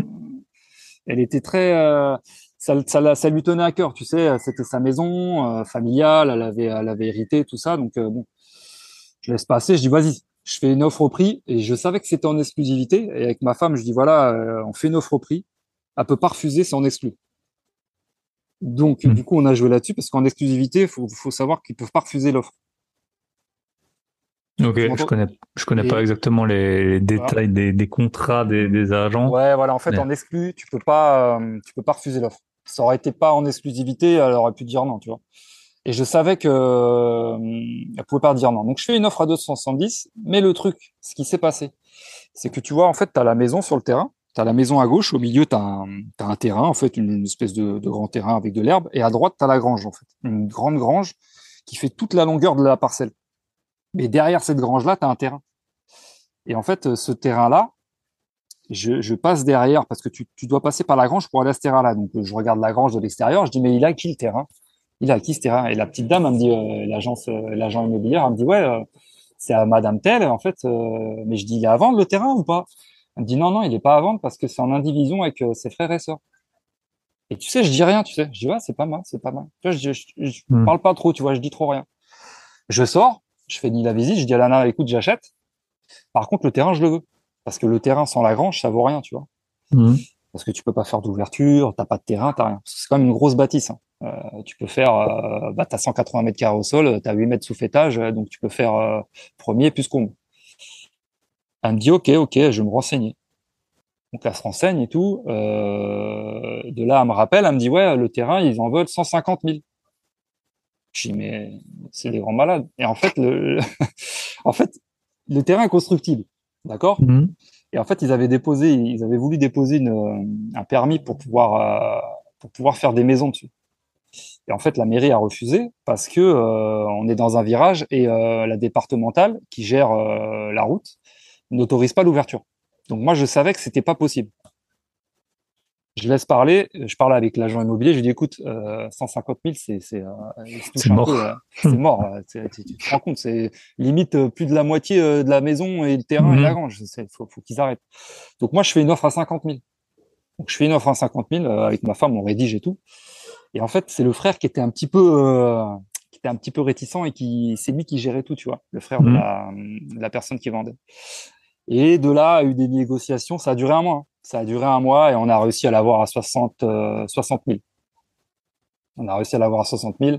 Et là, je savais que en achetant ça, c'était jackpot. C'était le coup de fusil. Ah ouais, c'était coup de fusil, c'était le jackpot. Surtout le jackpot parce que derrière, euh, je pouvais faire euh, plusieurs euh, plusieurs lots sur le sur la grange et avoir du terrain parce que tu avais 1000 avais 1200 mètres carrés de terrain constructible. Ok. Mais qu'est-ce que tu vas en faire du coup de ce terrain? Alors de ce terrain, en fait, je l'ai gardé. En fait, ce qu'on a fait, on a fait les plans. Moi, j'ai dans la première partie de la maison qui faisait 75 mètres carrés, on a agrandi de 50 mètres carrés pour pouvoir y vivre parce que entre temps j'ai vendu ma maison. Mmh. J'ai fait, on a fait un pré-relais Et pour pouvoir y vivre le temps des travaux, il fallait que ce soit plus grand parce que 75 mètres carrés euh, avec un avec un ado, c'était un peu petit pour nous. Donc j'ai fait un agrandissement. J'ai fait l'agrandissement. On a vendu la maison où j'étais avant. On a emménagé direct. Et de là, j'ai commencé les travaux en 2000, euh, en 2020. Janvier 2020, j'ai commencé les travaux de la grange. Et là, dans cette grange-là, en fait, euh, je refais ma, ma nouvelle RP. Et euh, on a scindé en trois, en fait, parce que tu avais déjà des box dans cette grange, déjà toutes, euh, déjà toutes prêtes. Et du coup, on fait euh, deux maisons, enfin, deux maisons. C'est plus des grands, grands appartements avec terrain, en fait. Mhm. Deux grands, grands appartements de 80 mètres carrés avec terrain. Et de là, on va faire de la LCD. Donc, tu auras ces deux grands appartements en LCD, plus la maison où je suis en ce moment, de 155 mètres carrés, qui va être en LCD aussi. Ok. et toi, tu vas et full refait à neuf. Euh, et en général, nous, quand on fait des travaux, on fait des travaux avec de, bonnes prestations haut de gamme. Et la partie pour moi, euh, là, on s'est fait plaisir. Euh, on a fait un agrandissement, on a fait une piscine, on a fait une annexe, salle de sport, tu vois, un truc génial. Mhm. Et on a une partie forêt, donc du coup, on a tout, on a tout dispatché. et euh, là, normalement, j'emménage. Là, tu vois, d'ici 15 jours, j'emménage. Ok, top. Et les, et les deux appartements, ils sont terminés? Non, ils vont être terminés pour fin d'année. Okay. Ils vont être terminés pour fin d'année. Du coup, on aura trois, euh, trois LCD euh, euh, qui seront prêts pour début d'année. Là, la première va être prête là pour début novembre. Euh, et les deux autres vont être prêtes pour fin d'année. Ok. Et c'est ce qu'on recherchait en fait. On recherchait vraiment ce type de bien pour pouvoir faire euh, de la LCD euh, dans ta résidence principale. Mmh. Comme ça, t'es sur place, quoi. et voilà, t'es sur place, tu peux gérer tout, euh, même si on va pouvoir automatiser une bonne partie, mais euh, voilà, mhm. moi on est sur place. Et c'est très recherché et, euh, et à la revente derrière, euh, voilà, c'est pas mal, c'est pas mhm. mal, c'est même très très bien même. C'est même très très bien. Donc, t'as une idée de comment ça va vous générer à peu près c'est alors les LCD, ouais, on a fait un petit calcul. je suis parti sur la fourchette basse, mais vraiment basse mhm. de chez basse. quand j'ai fait quand j'ai fait le prévisionnel avec la banque, on est parti sur les deux nuits par par semaine pour chaque logement. Tu te rends bien compte, c'est vraiment euh, c'est le minimum de chez minimum. Même en faisant ça, je rembourse les crédits et je me fais de l'argent. Tu vois ce que je veux dire? Ah ouais. Donc euh, on est parti. Alors on est parti euh, pour faire du 50% de remplissage et on va tourner, je dirais aux, aux alentours à 50%. On va tourner aux alentours de tant que je dise pas de bêtises, hein, euh, on va être dans les euh, entre 30, euh, ouais, 40 et 45 000 euros par an. Par an. Et encore, je suis vraiment très bas là. Mmh. Sinon, euh, nous, ce qu'on voudrait, c'est être à 70%, pas loin des 100 000, mmh. un peu plus par an. Ah bah top, ça fait un bon. Ouais, c'est déjà pas mal. Je pense que quand ça sera bien lancé, on va dépasser les 100 000 en chiffre d'affaires. Ok, cool. Je pense, ouais. Donc, et les euh, travaux, ça, ça t'a coûté, tu les as fait toi-même? Je suppose que tu en as fait faire aussi. Ouais, j'en ai fait faire. En fait, j'ai fait beaucoup de travaux, j'en ai fait faire, j'ai fait, j'ai fait tourner ma boîte dedans, euh, mais on a fait beaucoup de travaux, ouais. Hmm. On a fait beaucoup de travaux, mais euh, faut que tu te rendes compte qu'il y a, sans te mentir, on a tout refait et euh, t'es pas loin, t'es pas loin de 550 mètres carrés habitables. En tout. Ouais. C'est beaucoup. C'est beaucoup. Bah, bien sûr. Euh, avec, les prix actuels, tu connais les prix des travaux. Mm. J'ai reçu un devis cette semaine. Je suis un peu tombé à des nuits. Voilà. Et euh, nous, on est en région parisienne. Euh, les prix ont mm. augmenté au niveau des matériaux. même si moi, j'ai mm. des prix en tant que, que pro. En, en, tant que pro, même ça, c'est un truc de dingue. mais bon, voilà. je suis quand même gagnant. Mais ouais, ouais, c'est beaucoup de travaux, beaucoup d'investissements, beaucoup de temps. tu comptes pas tes heures. Mais voilà, derrière, tu sais que. Voilà, tu as un truc qui tourne à 100 000, enfin, entre 50 et 100 000 Voilà, et je rembourse tous les crédits. Hein. C'est-à-dire, mmh. euh, tous les crédits que j'ai mis là-dedans, je rembourse et euh, je, je, peux vivre. Très bien, même. Ok. Donc. Euh, tu pourrais vivre que de ça. Je pourrais vivre que de ça, mais c'est pas le but. Le bien but, sûr. C'est de, c'est de vivre de ça, c'est certes, euh, capitaliser, euh, enchaîner les investissements, et puis euh, diminuer un peu le côté rénovation, tu sais, au niveau des travaux, diminuer la mmh. charge de travail et tout en tout en faisant des invests et euh, avoir un peu plus de temps et puis vivre, tu vois. et voilà, le, but du jeu c'est ça et euh, derrière si demain on veut revendre, voilà, on est tranquille. Mmh. Bah ouais, 550 mètres carrés Ouais, là, on est bien. Ça, peut valoir un peu de sous. Ouais. Beaucoup. Puis en plus, si tu peux, si t'as le business LCD, ben tu peux un peu en, tu vois, en revendre encore plus cher par rapport à ça, en disant bah voilà, si vous achetez ce prix-là, ben ça vous coûtera zéro. Enfin, ouais, voilà, t'as, comme les sociétés en fait, c'est un peu comme euh, si tu les sociétés, tu les vends sur base de chiffre d'affaires, donc tu peux un peu faire la même chose. Exactement. Donc euh, non, non, c'est top. On est, on est content. Les travaux se terminent et euh, voilà, on a, on a. Je vais finir de tous les travaux, faire évaluer, mais je sais à peu près le prix qu'on pourrait revendre. Donc euh, après, c'est à voir. Après, c'est à voir. Et euh, à côté de ça, tu as un business de marchand de biens? Exactement, ouais, euh, en parallèle avec un, pote à moi, en fait, on s'est lancé dans dans le marchand. Euh, on s'est associés tous les deux. Euh, lui, pareil, il est, il aime beaucoup l'immobilier, c'est un investisseur, et euh, on s'est associés parce que voilà, on s'entend super bien. Moi, je gère toute la partie, euh, tout ce qui est travaux, euh, tout ce qui est achat. Et votre business model, c'est en fait, parce que là, j'ai fait un épisode avec euh, avec David euh, David Combe, il s'appelle. Et lui, il disait en gros que les marchands de biens, t'en avais qui étaient, euh, tu sais, ils avaient un peu des spécialités. Alors lui, il était assez dans les enchères. Après, il y en a qui font des des divisions, des, tu les ouais, ils font des surélévations. Et toi, c'est plutôt la rénovation. Moi, c'est à peu près les les quatre, en tout cas les quatre que je connais, les quatre stratégies. Bah nous, nous on a une stratégie, euh, on va dire le principal, c'est la rénovation. On achète du, du, pourri, en fait. Mhm. On achète des biens qui se vendent pas, euh, qui sont vraiment délabrés, et euh, on refait de A à Z, gros travaux.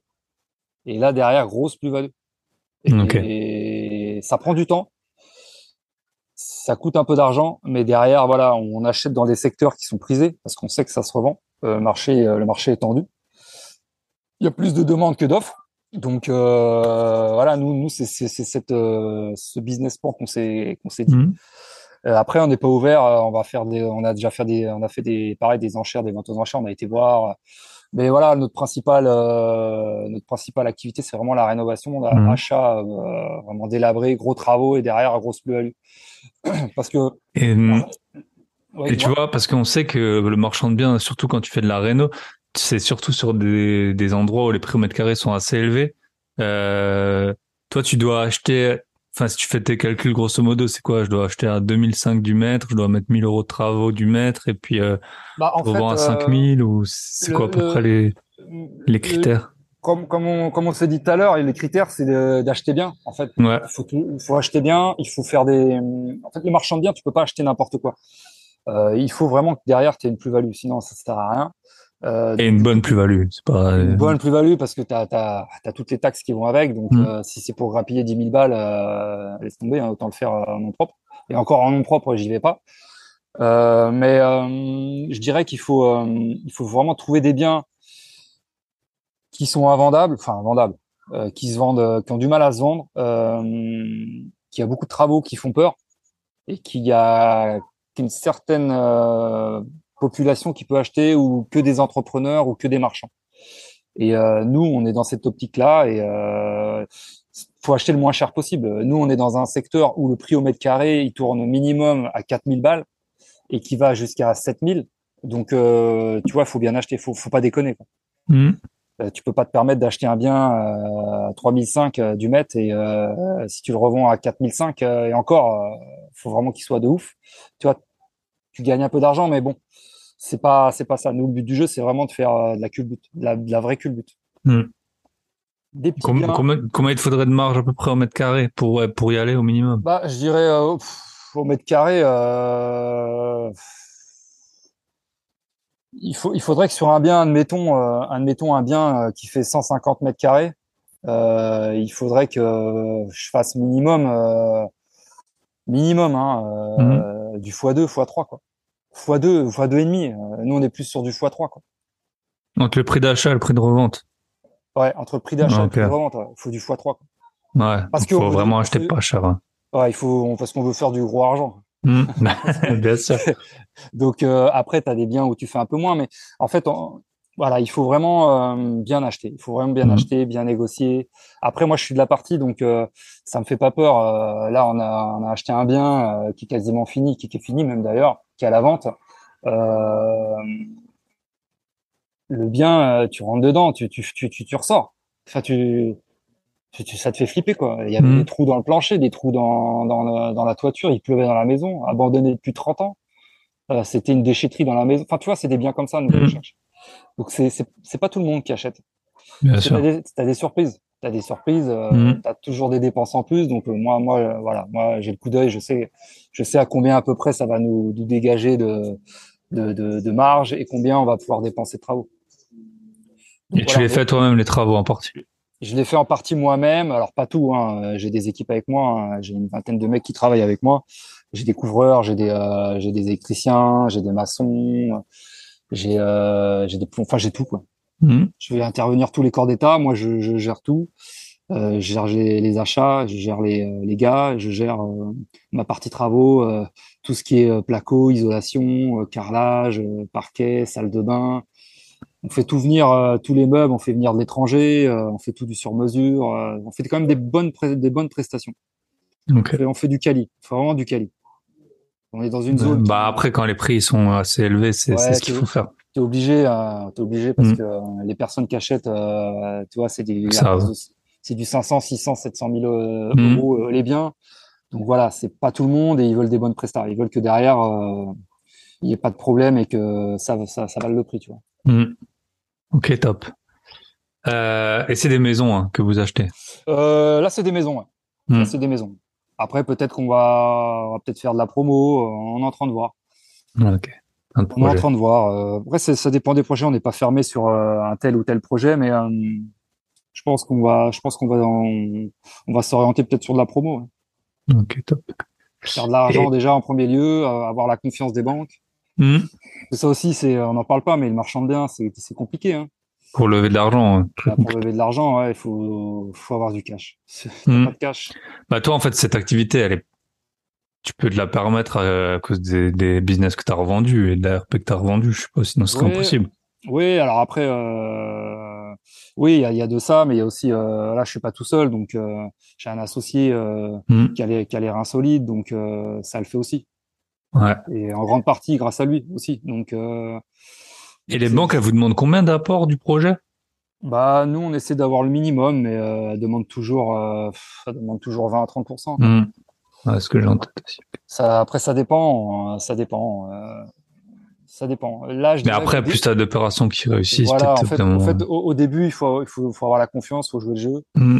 Et après, en fonction de, de ce que tu fais, euh, si ça marche bien, là, voilà, t'es es un peu plus reconnu dans le mmh dans le domaine du marchand parce que c'est quand même compliqué. Les banques sont très frileuses, mais bon voilà, euh, ça suit et puis euh, ça va suivre. Ça, il n'y a, y a, pas de raison. Il y a pas de raison. Top. Euh, ok, je voulais qu'on passe. Euh, je pense qu'on s'approche de l'heure de podcast là. Euh, je voulais qu'on passe sur le sport vite fait. Enfin, un peu plus que vite fait. Euh, ben, du coup, t'es. comment tu t'organises par rapport à, ben, à tout ce côté sportif que que t'as? Donc, t'as dit tu fais du trail, tu fais de la muscu. Tu fais de la boxe J'ai fait de la boxe, ouais. Euh, j'ai fait euh, un peu de boxe euh, il y a quelques années. j'ai fait aussi du, je sais pas si tu connais le pancras. C'est du, c'est un espèce de mélange de jiu-jitsu, du judo. Ok. C'est du sport, c'est du sport, c'est un sport de combat vraiment ciblé sur les prises, aux prises au sol. Comme le jiu-jitsu brésilien un peu. Ouais, voilà, c'est un mélange de, de jiu-jitsu brésilien en fait avec du judo et puis d'autres, d'autres sports. Et en fait, j'ai, j'ai fait ça presque une année. Après, j'avais pas trop le temps. Euh, je me suis mis plus à la boxe française parce qu'en fait, euh, je débutais dans la boxe.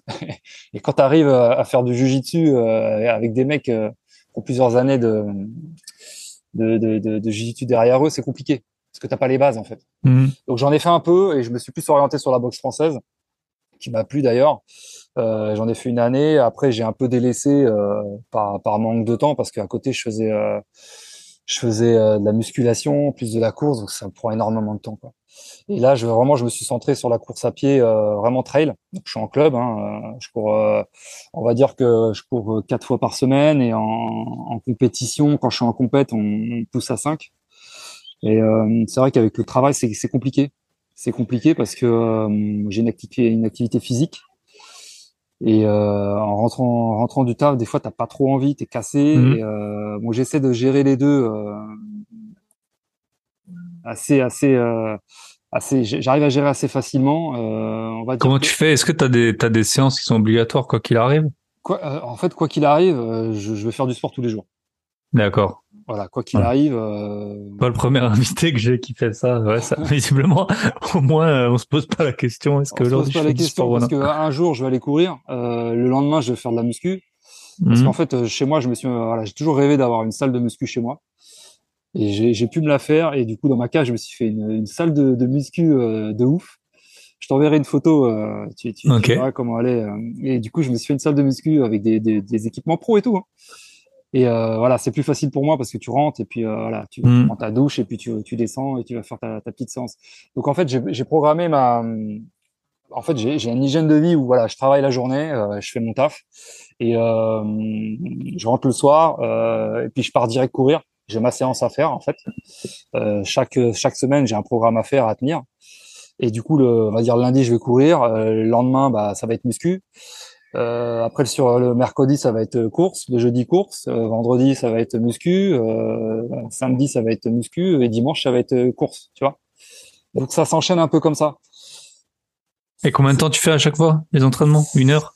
C'est une heure, ouais, c'est une heure. Mm.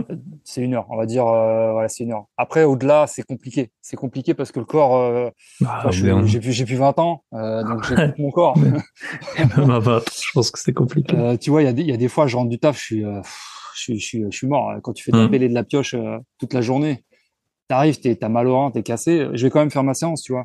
Mm. J'adapte, j'adapte la séance en fonction de, en, en fonction de la journée que j'ai passée, parce que sinon tu tu euh, tu t'exploses. Ouais, tu te crames. Ouais, tu te crames. Euh, en fait, je m'écoute beaucoup. Je m'écoute beaucoup. Euh, il y a des fois où je vais sauter la séance parce que je suis très fatigué. j'ai mal partout et ce serait, enfin, ce serait con d'aller mhm. se mettre encore plus plus la misère. mais voilà, on va dire que voilà, j'écoute mon corps. Je fais, j'essaie de tenir la, la cadence toutes les semaines. Et non, ça va, ça va. Ça, ça se passe bien. J'aimerais faire plus. Mais euh, voilà, ma priorité c'est le business. Mhm. Le, sport, ça me fait pas, ça me fait pas manger, donc euh, c'est plus un plaisir. Donc c'est plus comme ça que je le prends. Euh, je l'aurais pris autrement il y a quelques années. je me serais consacré vraiment à 100%, mais là, là, je peux pas. C'est le business et le sport vient après, mais j'essaie vraiment de garder une hygiène de vie assez correcte. Et c'est pour ça que, tu vois, j'ai 41 ans, et, je garde la forme parce que j'ai pas le choix. Mhm. Sinon, après, tu te laisses aller, c'est mort. Ah, pour ton métier, en plus, euh, Ouais, t'es obligé, obligé parce que euh, on sait tous que le bâtiment, c'est euh, c'est limité dans le temps. Euh, J'en ai la preuve avec mon père, donc on essaie de faire attention et de garder une bonne hygiène de vie. Et est-ce que dans, dans le sport, tu dirais que tu as des points faibles et par exemple, moi, je cours et je suis très nul pour courir. Mais euh, en fait, c'est pour ça que je cours parce que bah parce que je me dis que voilà, pour être en forme, c'est c'est bien de de, de, partir de pas de se consacrer là-dessus. Il y a des sports où je suis meilleur et puis là, la course, c'est un sport pratique. Euh, est-ce que bah surtout la muscu, la course, ça bah, ça va pas toujours super bien ensemble. Est-ce que tu as l'impression que tu as un point fort et un et un truc où tu galères mais tu te fais quand même? En fait, euh, concrètement, le, la course à pied, c'est c'est c'est dur. C'est euh, c'est pas un point faible, mais euh, presque parce que j'ai un physique qui est je, je, suis assez musclé et je suis euh, je suis pas fin du tout comme je le disais tout à l'heure. Mhm. Et je dirais que c'est mon point faible pour la course à pied en fait. Je serais beaucoup plus, je perdrais 5-6 kilos en moins euh, ouais, je, je, volerais, mais je serais aussi anorexique, tu vois ce que je veux dire? Je serais tout maigre. Ouais, et puis après, pour le boulot, quand il faut porter des sacs, ouais, c'est pas bon. Donc, euh, je dirais que mon point faible, c'est ça, en fait. Mais euh, tu sais, avant, je faisais du foot à un bon niveau. Euh, je voulais être footballeur quand j'étais gamin. J'étais très, très fort. J'ai joué à un bon niveau régional. Euh, bon, j'ai pas, j'ai pas, j'ai pas fait carrière parce que il y a eu, il y a eu des événements qui ont fait que. Mais bon, j'aurais pu être, j'aurais pu devenir professionnel mais bon, j'ai pas, j'ai pas de regrets. Plus t'es à euh, Fontainebleau, tu aurais été sur place pour euh, les sélections. Euh, j'ai joué, j'ai joué à Fontainebleau. on était, on avait un bon niveau. j'ai fait des sélections en France un peu partout. J'étais au Portugal. J'étais pris au Portugal pour jouer dans un dans le meilleur club de formation du, du pays pour les jeunes. Mais j'étais trop jeune, tu vois, j'avais 14 ans et je me voyais pas vivre à l'étranger, même si voilà, je suis d'origine portugaise, mais mes attaches étaient en France et c'était trop dur pour moi de partir, donc j'ai refusé. Mais voilà, j'ai joué avec des mecs qui sont devenus footballeurs, donc euh, voilà, c'était euh, c'était sympa. Mais voilà, j'ai j'ai ce côté-là du football où euh, bon bah j'ai fait ma petite carrière au niveau régional dans le coin. Bon bah c'était bien. Mais les forces, les faiblesses, tu voulais revenir là-dessus Ouais, voilà, j'ai toujours été fort en sport. Mais la course à pied, c'est un truc que je détestais pendant que je, quand je faisais du foot, j'aimais pas courir. Et je me suis mis parce que euh, j'avais arrêté un peu le sport à un moment donné et je me dis tiens faut voilà faut que je me remette à courir. J'ai j'ai j'ai pris le goût de l'effort à courir, mais c'est un c'est un sport qui est très très dur et qui est euh, comment t'expliquer? Qui est ingrat mmh. parce que tu as envie d'aller vite, tu as envie de suivre les meilleurs, mais tu peux pas. C'est mmh. euh, c'est c'est dur, c'est dur. Hein. C'est dur et franchement c'est dur. Et, pour l'ego aussi, euh, moi souvent je cours sur une piste Wow, t'as des gars, ils ont pas l'air du tout euh, in shape, là, une double et tout, j'ai trop les nerfs. C'est pareil, c'est pareil. Euh. Des fois, je courais, je me faisais doubler par un vieux, je dis, putain, je vais essayer de le suivre. Et j'y arrivais pas, tu vois. Ouais. et en fait, c'est, un sport ingrat parce que tu veux courir, mais t'y arrives pas, t'es, mort, t'es soufflé, t'as mal partout. Et en fait, j'ai, intégré un club, je me suis inscrit à un club et j'ai appris à courir qu'en fait on, on, court mais il faut, en fait la course à pied il faut ça s'apprend en fait. Tu tu as des manières de courir tu as une posture et et après tu as un programme. Tu, tu te dis pas tiens je vais faire un, un 20 bornes ou un marathon du jour au lendemain c'est mort tu vas mourir. Mhm. tu, tu tu vas canner mec. C'est pas possible. Et en fait euh, j'ai appris à courir et j'ai appris à aimer à courir et du coup bah tu progresses en fait. Tu as des programmes en fonction de ton allure et bah tu tu, tu cours à, à telle vitesse et ainsi de suite tu vois. Et euh, du coup, tu progresses. Et quand tu progresses, tu commences à, à être un peu mieux, tu as moins mal. Mm. Tu peux enchaîner les, tu peux enchaîner les runs euh, durant la semaine. Donc euh, voilà, moi, ma faiblesse, c'est euh, c'est vraiment euh, plus mon physique par rapport à la course. C'est c'est plus ça en fait, parce que ça me ça me ça me met des barrières parce que je peux je peux pas aller au-delà en fait. J'aimerais, mm. mais je je peux pas. Avec le travail et tout, je je voilà. j'aimerais bien, mais c'est pas possible. Et t'as des, as des objectifs sportifs ou? Euh, Oui et non. En fait, euh, je, je me mets pas trop d'objectifs. Euh, J'essaie de, de, garder la forme au niveau course parce qu'en fait, dès que t'arrêtes, tu as dû le voir, hein, si tu t'arrêtes, mmh. je sais pas, trois semaines, un mois, euh, tu galères. Tu, me, tu mets deux mois à revenir. Euh... tous les coureurs qui vont nous écouter là, ils, ils vont comprendre, ils savent, ils savent ce que c'est ça. C'est dès que tu t'arrêtes, c'est c'est chaud. C'est, euh... je te dis, c'est un sport ingrat. Il faut toujours continuer. Et en fait, euh, j'ai fait pas mal de courses là, c'est euh, au printemps et cet été. Et en fait, quand je cours, euh, je je peux pas arriver premier parce que je, je suis pas, j'ai pas le niveau. Hein. Mais j'essaie de me mettre, tu vois, un classement, être dans les 20, être dans les 10, être dans les 15, tu vois. Mmh. J'essaie toujours de, de, progresser au niveau de, de la compète. Et euh, là, dernièrement, ma dernière compète, j'ai fait une compète en Espagne euh, au mois de mai là. Et euh, c'était un 12 km, mais il y avait beaucoup de dénivelé. Tu avais, euh, avais 600 de dénivelé euh, sur à peine 4 km. Parce que ça montait très fort et je me suis dit ouais, il faut que j'essaie de faire quelque chose de sympa. Donc je suis arrivé dans les je suis arrivé 23e sur 400 je crois. Euh, le niveau était assez relevé et je suis arrivé troisième de deuxième de ma catégorie d'âge parce que tu as, des catégories d'âge. Mmh, ouais, bien sûr. Donc, comme je suis dans les vieux, euh, je, suis arrivé, deuxième de ma catégorie. Donc ouais, c'était mmh. ouais, c'était un petit succès pour moi. J'étais content. Donc euh, voilà, de temps en temps, je me mets quelques compètes comme ça. Quoi. Donc combien de temps t'as mis à courir? Les 12 bornes plus Les 12 bornes, j'ai mis une heure, un peu moins d'une heure et quart. Ça devait être une mmh. heure, une heure treize, je crois. 1h13, mais euh, voilà, tu avais beaucoup de dénivelé, donc c'est pour ça, c'est. Euh, bah, souvent, on dit que 100 mètres de dénivelé, c'est un kilomètre sur le plat, mais bon, après, ça dépend du dénivelé. Ouais, ça dépend du dénivelé, mais euh, pour te dire, sur 4 bornes, tu avais 600 de dénivelé. Ouais, c'est énorme. C'est énorme. C'est, tu marches, en fait. Tu, mmh. marches, oui, tu, peux même pas courir. Tu, peux pas courir. Donc, non, non, c'est dur, c'est dur. Après, euh, ouais, faut, faut, faut s'entraîner. Je vois que tu cours un peu, donc il faut, faut continuer. Il hmm faut continuer et tu vas voir, tu vas progresser. Ouais, ouais. Mais j'ai déjà couru un semi. J'ai déjà couru un semi. Euh, mais euh, et alors, ça a été? Bah, en fait, je m'étais. Euh, je raconte ma vie. En fait, j'avais quand même assez bien tenu euh, mon programme d'entraînement et je me suis donc j'avais commencé progressivement et tout à courir. Et au bout de, je sais pas, six mois, je me suis cassé un l'os, le fibula s'appelle, je crois. Le. C'est où ça? C'est euh, le péro, péroné, on appelait ça avant, je crois. c'est l'os sur le l'extérieur de la jambe. T'as le fémur, et puis à droite, t'as as un petit os. Et donc, euh, je m'étais cassé ça. C'était fatigue, soi-disant fatigue, je sais pas. Ah, t'avais une fracture de fatigue. Ouais. Et donc après, euh, j'avais la date du semi, c'était 5, 4-5 mois après. Pendant deux mois, je, je marchais quasiment pas. Puis après, j'avais repris petit à petit. Puis bon, j'avais couru mon semi, j'avais terminé. Mais bon, voilà, pourquoi pas euh, reprendre euh, un objectif comme ça? Parce que quand t'as une course, c'est comme tout dans la vie. Quand t'as un objectif, c'est quand même beaucoup plus simple d'aller d'aller s'entraîner et d'aller. Euh, ouais, c'est clair. D'aller visiter. Et puis ça te permet de d'aller de, faire ton sport, tu vois. Mmh. En fait, ça marche à la carotte. Quoi.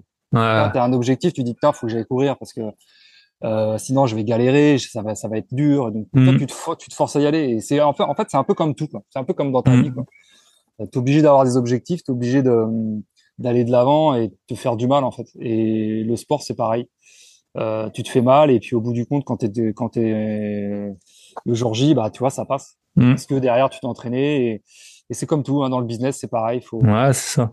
Dans les invests, c'est euh, pareil. Plus tu visites, plus tu as, des biens, plus tu commences à comprendre les trucs. Exactement. Il faut, faut aller au charbon. Il faut pas avoir peur de travailler. Il faut pas avoir peur de se donner du mal. Pas compter les heures et euh, à un moment donné, ça mmh. va payer. Moi, j'en, vois, j'en suis la preuve. Hein. Depuis depuis l'âge de mes 25 ans, je travaille comme un ouf. Et euh, voilà, tu vois, ça commence à payer, c'est bien. Et c'est pas fini, tu vois. C'est pas fini. Ah, top. euh, bah justement, les objectifs. Qu'est-ce que tu as comme objectif là pour les, les mois, années à venir? Alors moi, les, les objectifs qu'on s'est fixés euh, là avec mon épouse, on s'est fixé un objectif. Des, bon, déjà, c'est de finir euh, les travaux. Bon, ça, ça va être fait. Mmh. Euh, mais c'est vraiment d'acheter une, une villa ici en Espagne. Euh, on en a vraiment envie et euh, je pense que l'année prochaine, en 2023, je pense que ça promet gros objectif. Et tu feras quoi de la LCD et après tirer en vacances là-bas? Exactement. avec la porte. On va essayer, on va essayer de trouver quelque chose. Euh, ici, ça se fait beaucoup. Tu sais, t'achètes une maison et t'as toujours un petit appart à côté, tu vois. Ici, ils aiment bien faire ça. Mmh. Essayer de trouver une maison à retaper avec un petit, euh, une petite dépendance avec ou un petit studio qui est, euh, qui est accolé à la maison pour pouvoir bah, maximiser à fond la renta, tu vois. Mmh. et faire de la LCD et puis de venir en vacances, de venir en vacances aussi prendre du bon temps. Donc ça c'est le, le, gros objectif. C'est pour ça d'ailleurs que j'ai mis un de mes biens à, vendre euh, pour sauter une ligne au niveau euh, niveau crédit de la banque, tu vois, ça sera mmh. toujours mieux et avoir un peu de cash pour pouvoir investir ici parce qu'il te faut du cash pour venir ici. Donc euh, ça, ça va être le premier objectif. Après, c'est de continuer dans les marchands de biens à investir encore un peu plus, grossir. Et puis après, bah, que les CD tournent et continuer à investir dans les LCD. Okay. dans le coin où on est. J'aimerais en avoir un peu plus, tu vois. Euh, petits apparts à côté, c'est pareil, ça marche bien. Donc, euh, mhm. on, va, essayer d'avoir ça. 2023 va être, euh, va être un bon cru, je pense. Va être un très bon cru. Bah top, top, top, top. Et bah prendre du temps quand même, te reposer un peu. Ouais, prendre du temps. Là, là, la plus grosse période est passée. les plus gros, les plus gros travaux ont été faits. Donc, je pense que ouais, l'idéal, ce serait de, comme je t'ai dit, ce serait d'avoir une semaine euh, dès que tout sera en place, une semaine par une semaine par mois ici en Espagne.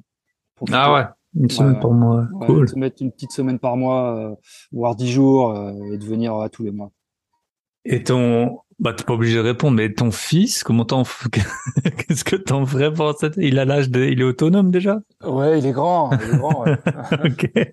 non, non, il est grand, il est grand, il a 22 ans. Donc Ah ouais, ok, donc c'est beau là. Ouais, euh, ok. Et la Porsche, la Porsche, on en parle? Ah, la Porsche, on en parle, ouais. Ouais. bah, et la Porsche, c'est pas une nécessité, hein. c'est vraiment un plaisir, mais euh, voilà, ça se, ça se fera quand, quand, quand tout sera bien en place et que, euh, que, les, que les, locations tourneront. Que, mm. Voilà, faut pas se précipiter, hein. c'est un jouet, hein, donc euh, même si c'est un investissement à côté. Euh, bah, c'est comme tout en fait, faut bien acheter, c'est tout. Faut, faut bien acheter, donc voilà, les, les, plaisirs, on va dire, ça viendra après, euh, après tout ça. D'ici peu, je pense. Ok. Voilà. C'est quoi que tu veux, une 911 euh, J'aimerais bien avoir une 911, ouais, une 97. Ou euh, j'étais parti pour une, euh, une cabriolet, une, une Boxster, mais euh, voilà, c'est à voir.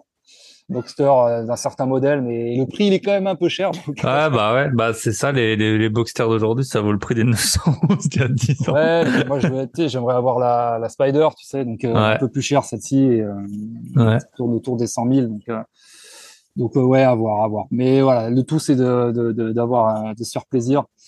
Donc, je pense que ouais, ça vient, ça viendra. Dans et pas de longtemps. pas se faire.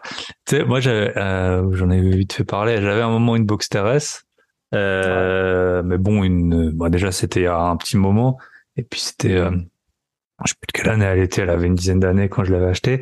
Et euh, il y a un mec qui vient un jour pour l'acheter, il l'essaye et tout, et puis après il me dit, euh, il me dit ouais, euh, il essaie de négocier le prix, tu vois. Et moi je, bah en fait moi j'achetais, je revendais, donc euh, j'étais super ferme sur mes sur mes prix de vente.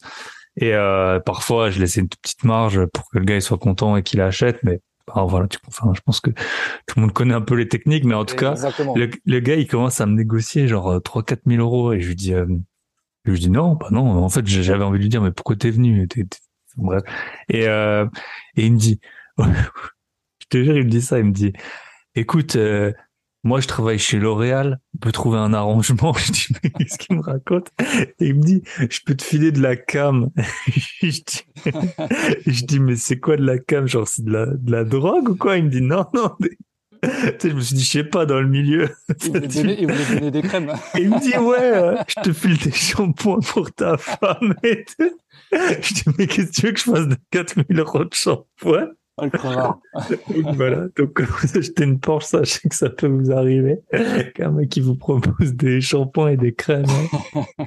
voilà, il a été fort, il a été loin. mec. Voilà.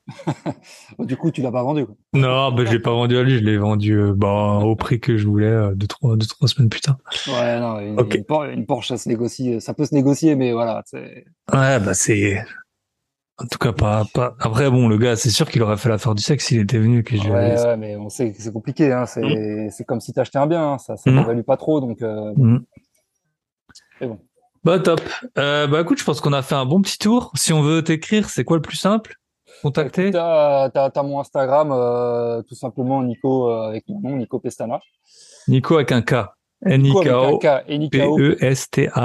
Ah, voilà. Donc ça, si, quelqu'un veut me contacter, il n'y a pas de problème. Je suis, je suis ouvert. Je suis euh, quelqu'un très sociable. Donc, il n'y a pas de souci. Ok. Eh ben, top.